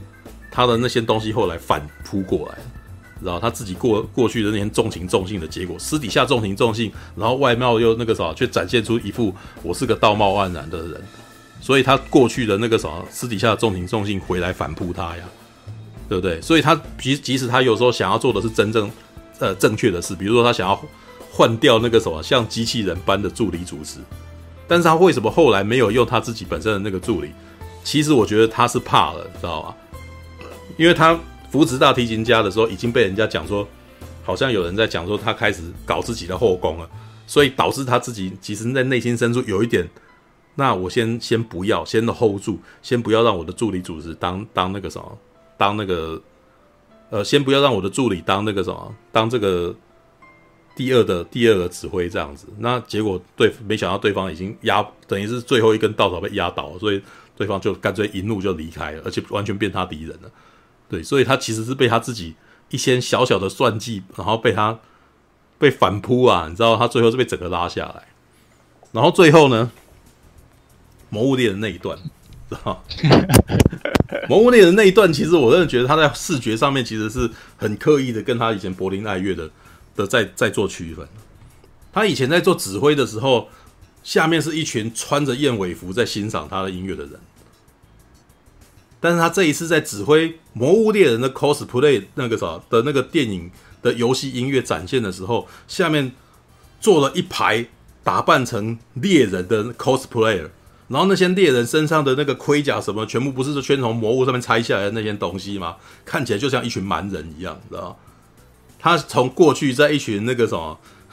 穿满燕尾服的观众，然后变成这这一群蛮夷当中指挥音乐，你知道吗？事实上，我其实有点不爽啊。其实那一那那个对比，因为我是喜欢听游戏音乐的人，所以我当下有点有点猥琐，你知道？我觉得有点被冒犯。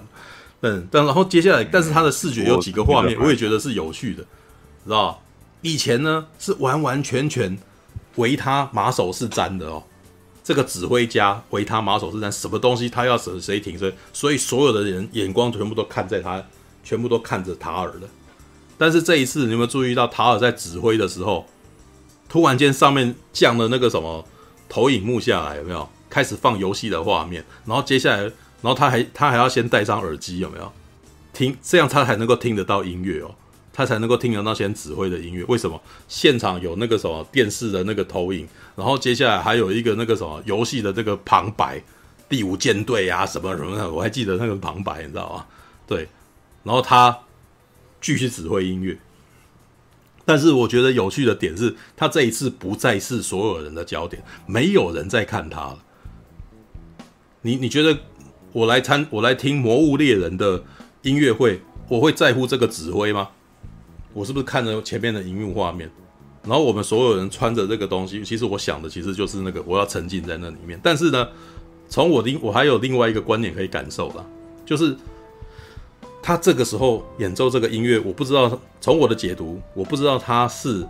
他真的虚心了吗？他真的听进了那个老师，他老师讲的话，音乐是流动的，不需要很厉害的。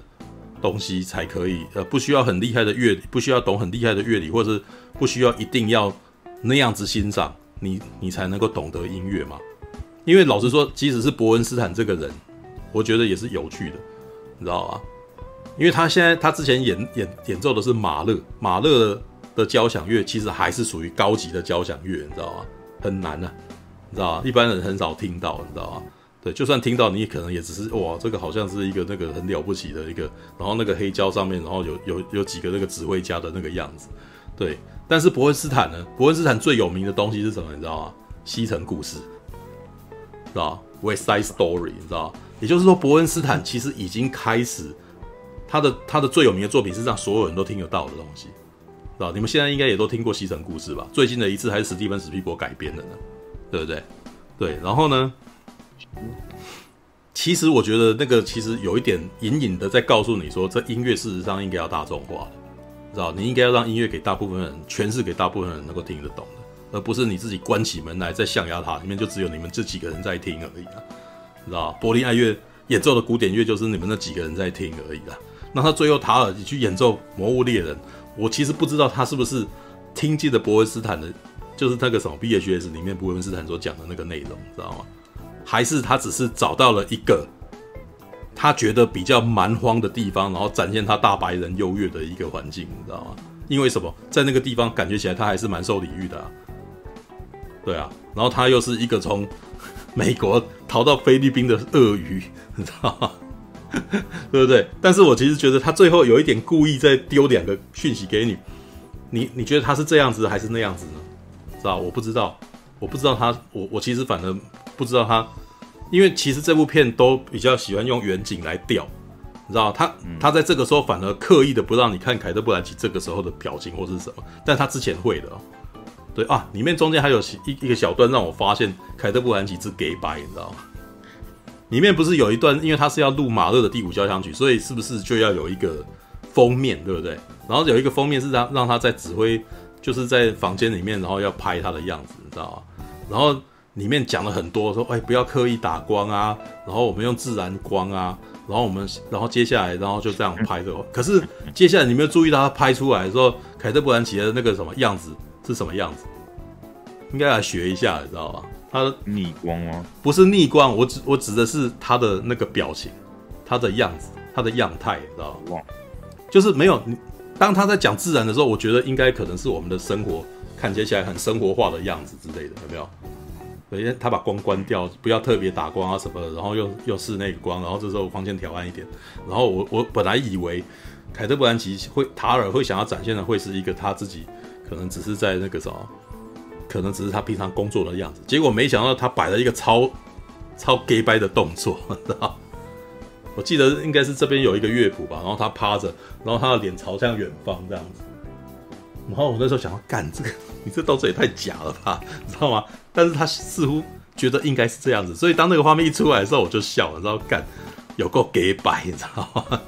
就是他前面几幕都还让我只是觉得说哇。他可能这个人天生就这样吧，他可能可能他是生于上流社会的家庭，所以他可能他举止就是比较高贵。结果没有啊，他最后在他的家里面，他就是一个中产阶级的人，所以这些举止高贵的样子全部都他自己帮自己设定的嘛。他希望自己是一个举止高贵的人啊，对啊。然后再这样，我们再回过头来再看他最前面的那一段，我不知道你们在看塔尔的最前面五分钟的时候是不是会不耐烦，知道吗？他是他是不是从打从一开始先放工作人员名单，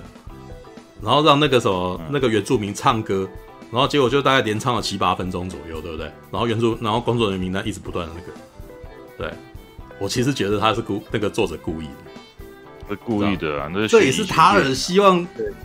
gay 掰的地方，你知道吗？超级 gay 掰的，知道吗？哇，跟布劳恩斯一样。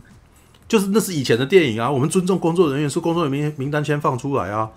对不对？对啊，对啊。然后我塔尔那个么，塔尔的名字还没有很大，小小的一个，你看我是多么卑微的一个人。然后我还非常尊重那个什么原住民，所以我听原住民的歌，我很欣赏他们。诶，可是你看他后面演奏的东西，哪一个人有用到他这东西的？没有呢，你知道吗？我真的觉得他只是假装自己尊重那些东西而已，你知道吗？因为那个让那个东那个东西摆起来会让他看起来很高大上。让他看起来好像我很尊重，你知道？但是事实上，他骨子里面并没有，知道？你看他，他后来有哪一次听到这音乐的？没有啊，知道？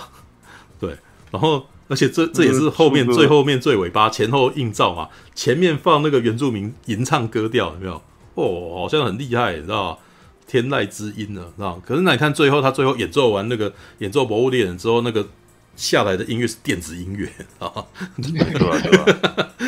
我那时候想说，哎，干，你知道吗？但是音乐就是音乐啊，这些音乐都是可以欣赏，你能够听得懂，就是你可以欣赏的呀，对不对？好吧，然后看这部片，我觉得超有趣的，你知道？你知道？我我想要问一下，你觉得这部片它门槛高不高啊？因为我像刚刚我跟不爱的这样解读，好像我们能看到就是一半，嗯、就是可能是因为我们没有音乐的一个基本知识，也许吧，或者说，哎、欸，我觉得，嗯、可是我觉得他最终也不是真的在讲，其实音乐本，我觉得凯特·布兰奇他的解，他帮叫卡特·布兰奇所讲的那些解释性台词已经蛮明确了，对吧？对不对？没有，因为我像刚刚所说的，比如说卫福党跟 A B 三黑胶，或者是说，哎、嗯，像是说刚刚所说的那个人员名单放在最前面嘛，我就觉得就是说这些好像你又不是是做音乐，不然就是做那种配乐，不然就是说像刚刚说我们要看过老电影才知道的，嗯，嗯我们才可以去 get 到这件事。可是。我如果比如说叫我老爸老妈，就是他妈，他们就是可能就是看、嗯嗯、看那种爆米花电影，我就觉得他们应该看的会打瞌睡什么的。那当然了，那可能会有影响、啊欸，因为这部片，哎、欸，对，这部片的门槛在于你要很专心的看凯特·布兰奇的表演方法，然后你还要很有耐心的看他的日常生活。但是我觉得他的剪接很厉害，因为他常常演到一半就把事情打断，你知道吧？那其实是一种。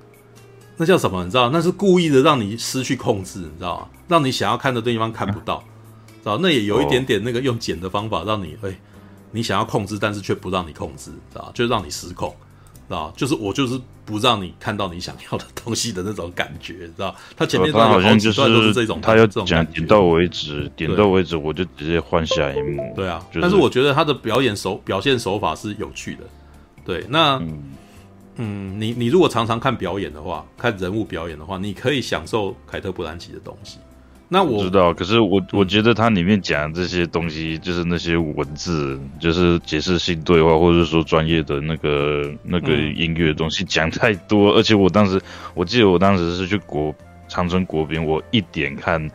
那个尖着惊声尖叫，然后后面接着看他的，然后因为怎么讲，我我本来想要倒过来，因为我知道他很很硬，可是我偏偏这时间就不对，所以我看完精神接着看他的时候，然后再加上隔天我们就没。当然了，他其实他看起来事实上本来就会有点累啊，但是呃，但是我得说，好了，我我这样讲不是我给白哦，没差啊，我当时其实本来是想说我。可能看一下出来，如果还有时间，赶快去看《怪谈比留子》。但是老实说，我看到那边，我其实没有办法断掉，你知道吗？对，因为我太好奇接下来会怎样，所以其实我看的饶富兴味的。但是也的确，这可能是因为我有弹过钢琴，有多少受过一点音乐训练，然后我平常还蛮喜欢听电影音乐的。然后里面也特别提到了一个电影音乐家的名字啊，杰瑞高史密斯啊。他有提到这个对，这个人浩劫余生啊，浩劫余生，他就是说，呃，他其实是，但里面也有那个另外一个弦外之音，他其实有在讲说，艺术你不是你你没你没有办法期待每一个艺术家完完全全的原创啊，知道吧？他说，甚至就是永远音那个时候，所有的音乐家都是在踩在别人的那个肩膀上面，所以他们其实都会被别人影响。都会都或多或少，事实上都可能有别人的因子在里头。他这是他在教那个茱莉亚音乐学院的学生所讲的话。你如果不去了解前人的东西，你很难自己有自己独创的那个内容。所以你要打好你的基础，这也是为什么他要教他巴哈的原因，你知道那对，他就他其实有一段对话说，记得就连杰瑞高史密斯他也是引用了别人的音乐，然后那个音乐那个人根本是个什么什么什么之类的。那我会因为这样不用他的音乐嘛？然后他，可是他这个回过头来，他跟他的老师在吃饭的时候，也有在讲说，哦，我要完全原创什么的。结果那个老师也讲了类似的话，知道贝多芬完全抄了莫扎特，知道其中几节完全一模一样，你知道对，然后结果嘞，凯特·布兰奇避重就轻，哦，天哪，啊，对不对？但是他自己本身是不是也一直很希望？能够做出一个完全属于自己，然后不被他人影响的东西，不可能的啦。对，然后里面也有一些小段落啊，这些小提像那个小提琴家弹奏他的东西，还试图想要影响他，结果那个时候凯特·布兰奇凯尔塔尔啊，立刻就把琴盖起来。他说：“我们我们那个时候去吃饭吧，或者什么之类的，你知道？不希望跟他啊、不希望他来影响他的作品。诶，这也是我所讲的艺术家绝对独裁啊。对，但是我老实说，你必须要。”呃，我觉得以一个我自己会听音乐，或者是想要听一个原创东西的人来讲，独创东西的人来讲，我能够接受这种状态，你知道吗？嗯，你必须要适时的容忍，有些东西就是会独裁，你知道吗？就连以前在看《魔戒》的那个什么，《魔戒》的那个花絮啊，《魔戒》的花絮的里面的那些访谈内容，虽然大家一直避重就轻的说哇怎样怎样怎样，那个什么大家都很快乐，但是我光从他们的访谈里面就知道。那一定很痛苦。彼得·杰克森应该超独裁，啊，因为里面有一段就是在讲说他在做《魔戒三》啊，第三部曲《王者再临》来的时候啊，就是本来已经大家把很多特效或镜头全部都已经定好了，结果呃彼得杰克森不满意，然后把原本大概只有七八分钟的戏加长到了二三十分钟。那场戏就是那个什么，最后那个大概就是那种那个勒狗拉斯有没有那个精灵，然后跟那个大象杀死了大象，然后。还那个什么决战这样子，然后在这一场那个什么最后的大军团决战，突然间变成一场二三十分钟的戏，就在那一场会议当中，八分钟变成变成大概两三倍。然后呢，所有的人啊，在那时候没有 MSN，也没有那个什么 Line，他们都是传讯息，传那个电子邮件，然后电子邮件里面都是 Oh my God，你知道吗？Oh my god！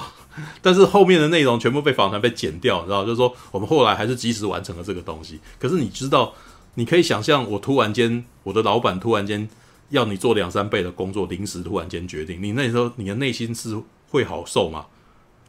绝对超级不爽的吧，对不对？那还要能够做下去。可是呢，一将功成万骨枯，你知道吗？我们最后看到的那一场戏，是不是觉得那场戏超厉害的？然后证明他是对的。对不对？为什么？因为那场戏很很精彩。但是如果你是民主的话，那场戏就是变成七八分钟的一场戏，那部电影应该就变得很平庸了，知道吧？也就是说，民主啊所制造的出来的东西，到最后会变得超级平庸。没错，对，所以 这也是我们之前在讨论的那个，比如说有时候会想说，哎，你要看，你要让大家对对所有的那个什么工作人员很好，对吧？那就是那个朱延平那种状态，朱延平拍出来电影这样子，就是他对很多人都很好，所有人都很喜欢他，大家准时下班，对，东西都随便，就不要说随便了，有拍就好，你知道吗？然后，然后老师那个什么导演可能会，导演可能会觉得说，哦，那个什么，我们这样做就好，我们可以不要那个，不要让大家太累哈，对不对？但你会不会觉得是？真的可怕的那个会把你逼疯嘛，对不对？会逼到那个人踢赌篮这样子，像王家卫这样逼人家十年，然后还没有剧本，对不对？然后弄到大家快要受不了了，然后十年才出一部这样子，然后后面我敢打赌，后面投资人你快要疯掉了，知道吧？你真的要做艺术就是那个样子啊，对啊，那那就看谁耗得了嘛。对，那个其实我只是觉得塔尔他在讲那个状态，他企图要完成的那个东西是有他的目的的，他的确有他的。道理所在，但是呢，他自己本身想要装腔作势的一个结果，让他自己把自己给拖垮。所以你可以看到他最后多生气，你知道？结果上来的人是他自己心中认为很平庸的马克思壮，在来指导，来来来指导那个马勒第五交响曲，所以他出过去揍他，恼羞成怒啊，你知道吗？对，但是他自私的那一面，这一点完全显现出来了，知道？我其实觉得这个是有一点那个什么。呈现出这个，我觉得这个这个这个一定要叫陈佑去看。他妈的，我我我上次我上次把我那个短片丢给他，他就是就是也一样，因为我在讲我美术的东西，然后他可能就是因为不懂我们这一块，所以就是说他一直想要我去解释我里面的这些结构，然后。我当时就是想说，靠，我要解释也解释不完，我总不可能拍一个像塔尔这种东西出来吧？所以我，我我当时就，因为我其实我看完之后，我发现，干，我我好像我短片东西好像讲讲的也是类似的，异异曲同工之妙的东西，就是 就是这种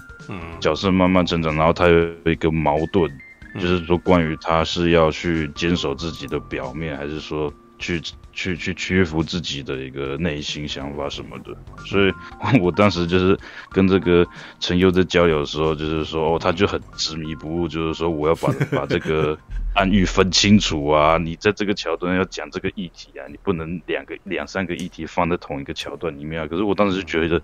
哎，我如果我真的那么一一局。规规矩矩的这个桥段只放一个议题的话，那这整个剧本会看起来很机械，就是会看起来很很很刻意、很结构性的一个故事，它不像是一个自然的生活。所以，对，我觉得这个一定要丢给，就是叫叫陈友去看，就是就是没有，就是说他应该会看到很多这种。好啦，不过在这种情况底下，他的他的那个啥顾虑也是有他的原因的，因为诶。如果你问我的话，我会觉得你在一开始如果都还没有做过长的东西，也许应该把东西给砍掉，然后只做一件一件简单的事，不要一口气就，啊，我什么东西都想塞进去的感觉。对，因为有的时候你甚至还不太熟悉如何表达东西的时候，那突然间要讲什么东西都全部放进去，那就会会陷入混乱。我我我我当时是想要。我当时是想要做一个像像比如说像他他这样，他其实像我刚刚有问，就是说其实他这个东西比较适合，比如说影评人或者常看电影，或者说跟音乐有相关的。如果找那种常看爆米花电影的人，其实没办法看这个鉴赏这个东西。我当时我想说，我拍的短片，我也是要给我的可能美术老师看吧，也不是真的给我的老爸老妈看，所以我觉得。我我做这个好像也不是说错误的，我并不是要把我这个东西把它变成爆米花电影，可是而且可能也不可能变成那样子，所以我其实是觉得我其实是做这个是要去目标这个客群，而不是说我要让全全世界人看懂，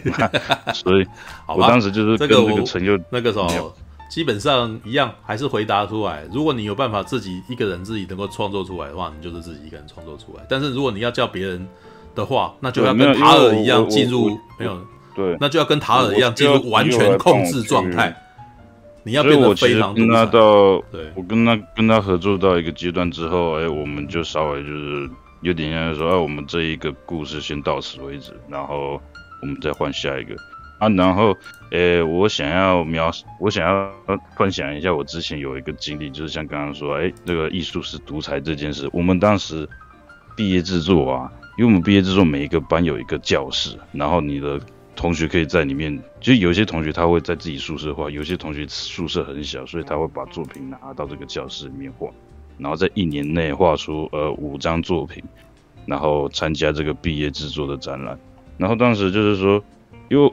因为我们大学都是四年，每一个同学他有各自选的课，所以四年其实前四年前三年其实都不会有什么见面就。不是我们高中、国中那种同学，所以都很不熟。到第四年的时候才会集中在一个教室，然后互相在画互相的图。可是因为当第四年每个同学都要窝在同一个教室的时候，就开始收学嘛，就开始跟大家打好关系，所以就开始聊天啊，聊一聊，你聊你聊男女关感情，聊车子什么随便，好死不死他们就是会聊到哎。你的创作是怎样？我的创作是怎样？你的想法是什么？你的技法是什么？然后聊一聊，聊一聊之后，最后你会发现，他们做的作品会越来越接近，越来越接近。他们两两方、三方、四方的凸起或是特别之处会越来越融合在一块，所以他们做的东西都长得几乎一模一样。嗯，然后这个是很这个是很恐怖的事情，就是说，因为。这个是一个 social 场合，你需要跟人家打好关系，不然你其实会在这个教室里面被排挤。嗯、可是，嗯，所以你需要一定要做这种事情。可是你一做这种事情，你的创意就会跟人家和在一起，你就少了你突出之处。对，没有啊，这一点其实你可以回去看那个什么，我今天稍早讲的那一部《所有的美丽与血泪》，知道？所有的美丽与血泪的艺术家，他也是在一群艺术家里面混的。那那那也是在这一圈中去撞出一些东西来，所以有的时候跟人相处，事实上也是一种那个，有时候闭门造车也不是唯一的方法。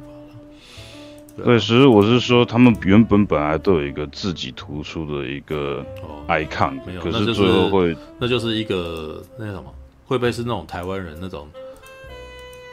他们会互相每一个人对自己的探讨，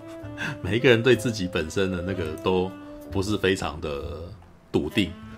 对，所以你的创作可能都不是非常的坚定的那种状态吧？因因为因为其实我在那边，我我在学校待两年的毕业制作，所以我第一年就看到这件事情，所以我第二年在做的时候，我就做一件很靠背的事情，我就是我就是我就是把我的那些什么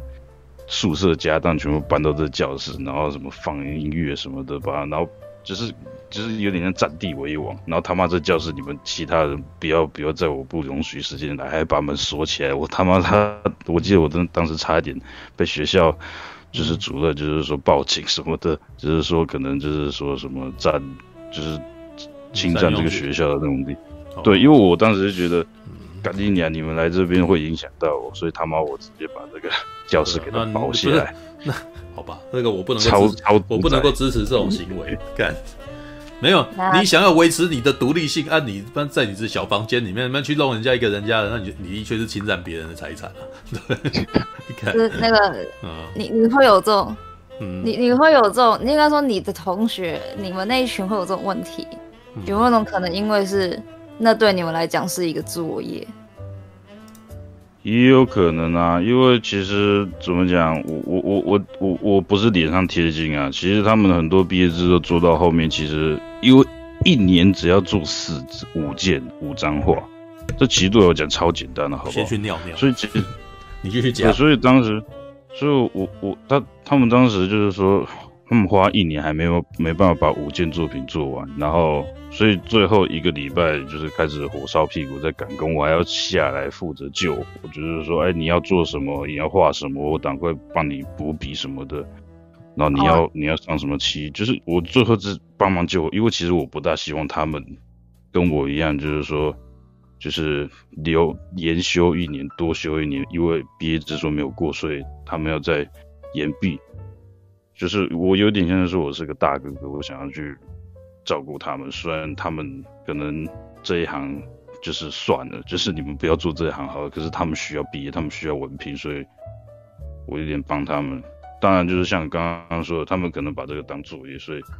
他们可能就是说，哎、他自己没想法，所以我跟这个同学参考一下，跟那个同学参考一下，所以大家的东西看起来越来越平庸，越来越一模一样。所以很很很多这种可能。可是，呃，我就觉得就是说，就是可能这是一个他们从大学一年级开始的一个修养还不够，就是说，应该说他们一年级的时候就慢慢去寻找他们。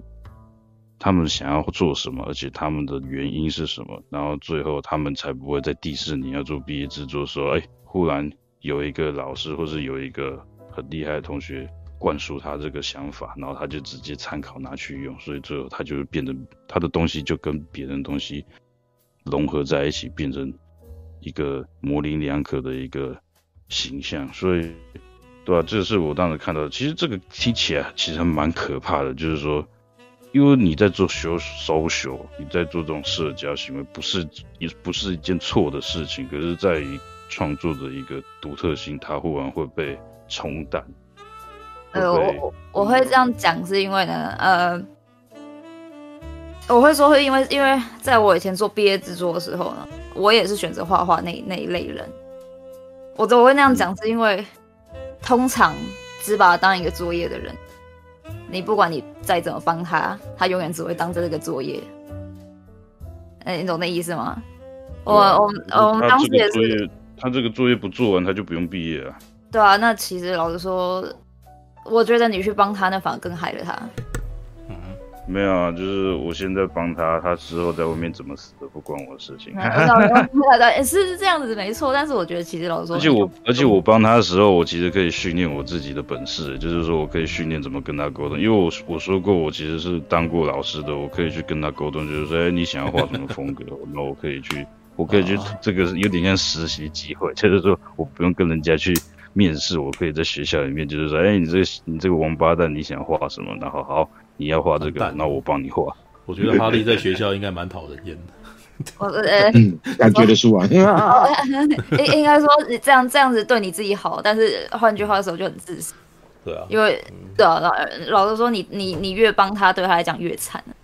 哎，我我没有，可是他们很乐意啊，他们很乐意啊。我我讲的是指就是对他们创作这一这一方面。好啦，不过没有是他们，他们会，他们请求我来帮他。呃，我因为我在那时候已经没事了。求的那一种，就是，嗯，他们可能真的要自己受挫了，然后真的哪一天自己觉得啊，我真的我就想动笔，我就想要完成，这真的是我的东西。那那那那才会是成为他的东西。你越帮他，他就越不会有这个过程。那哈利，我问你哦，你在帮他们的过程中，你其实是。想要增加自己呃教别人的经验，还是你真心想帮他们，还是你其实想害他们？那其实蛮复杂的，就是说，因为怎么讲，害他们真的害到他们是在我眼界之外的事情，是以后他们不在我的视线之外的事情，所以我当时是没有在乎那么多。然后我对于自己的一个学习这个经验，其实当然是有的。啊，帮他们，我其实也是有认真跟他们沟通，就是说。你喜欢什么样风格？你是画国画、水墨，还是说你是画油画、亚克力什么的？然后，对，因为他们真的是那个已经要 deadline 了，你明明就是下个礼拜就是要交件，他们现在可能只画三张，还有两张还是打稿，就是、嗯、就是，我想说你到底到底在搞什么？所以、欸，那我问你哦，你你你是你说你延毕一年嘛，对不对？哦，其实老实讲，我根本就没毕业。靠背啊！你等一下，你没毕业，所以你去，那人家毕业了没？人家有毕业啊，因为我我有一些毕业门槛，我没办法去解决一些学科问题，或者是说一些体育类，或者是说当时疫情关系什么的。嗯嗯，对，我我我后来我后来也不在乎了，反正反正我会什么就去就去干什么。不过好了，这已经最后了。我已经，我讲这个其实已经是跟电影没有关系。虽然电影里面是这样子，虽然我刚刚讲艺术家必定独裁这件事情，但是呢，哎，如果你是去工作的话，千万，对啊，我知道啊，这样子是不行。我知道啊，那个，所以我我我就是把它当做，哎，你付我钱，我就听你的话。不是。简单的说呢，其实我也有遇到一个很类似的案例的朋友啊，但是我那个时候其实我发现他，我发现了他的问题，但是我指出来以后，我发现对方不以为然，知道吗？对，我也先嗯，然后这个朋友啊，他可能可以会跟我讲说，他以前在某个地方单位工作，然后，呃，他其实我也可以看得出来，他对他自己。非常的有自信，他对他自己的能力相当有自信，所以他会开始跟我讲说，我在那个单位我做什么东西，然后因为我太厉害了，所以别人跟不上，然后我觉得我的进度比他超前，结果对方压力太大，然后就哭了什么之类的。然后我那时候听完的感觉是说，那你为什么不帮他忙？你们两你们不是一个团队吗？你们不是一个 team 吗？如果你不为人家着想，然后你只顾你自己的话，那你。怎么会有朋友？你帮当你出事的时候，谁爱来帮助你？有啊，其实我的状况跟他差不多。当我跟他讲的时候，当我提出这个质疑的时候，他有他的回答就是我一副我干嘛理他的样子。然后我那时候就知道说，这个人以后我可能也不会想要跟他合作，因为他完全不会考虑我。我跟你我，我跟你是一个 team，然后我比如我我那个时候发拍案件，你只想让你自己的表现，然后或者是然后你 delay 了。然后，可是你只想要你自己的创作，然后我们可能必须要为了他，然后要去帮别人去，哦，要要去跟厂商讲啊，说说什么什么，他去帮他说话，但是他完全不考虑我，这个人其实很难成为我的伙伴。我可能也会觉得说，你不管你不顾虑我，我为何要顾虑你？你知道，就是伙伴关系，就是我们你要能够为我考虑，我也要能够为你考虑。那当然，我知道你有的时候可能会有一些东西，你会觉得无法发挥到你自己的。常才，可是问题是我们不是这辈子只有这件事情而已，一切就是只能够在妥协当中，然后因为可能是结案，可能要花钱，可能是要赚钱的，然后如果你这样做，可能会导致以后再也接不到案什么，这就是非常多繁繁杂杂的问题。然后这也是为什么我前面刚刚前面很前面在讲说，我在面试的时候也会考虑到这个人本身是不是能够跟大家好好相处，而不是考虑这个人才华非常厉害，知道吧？基本上，你容忍一个臭天才啊，难那个什么，像是巨婴般那个什么难以照顾的臭天才啊，还不如找一个能力相对平庸，然后会帮大家能够互相帮助的朋友，知道吧？所以那种人，除非他的能力顶天到大家无法忽视他的能力，他可以得诺贝尔奖，或者是他只要一他一出手，立刻电影就是那个什么票房十亿，要不然的话，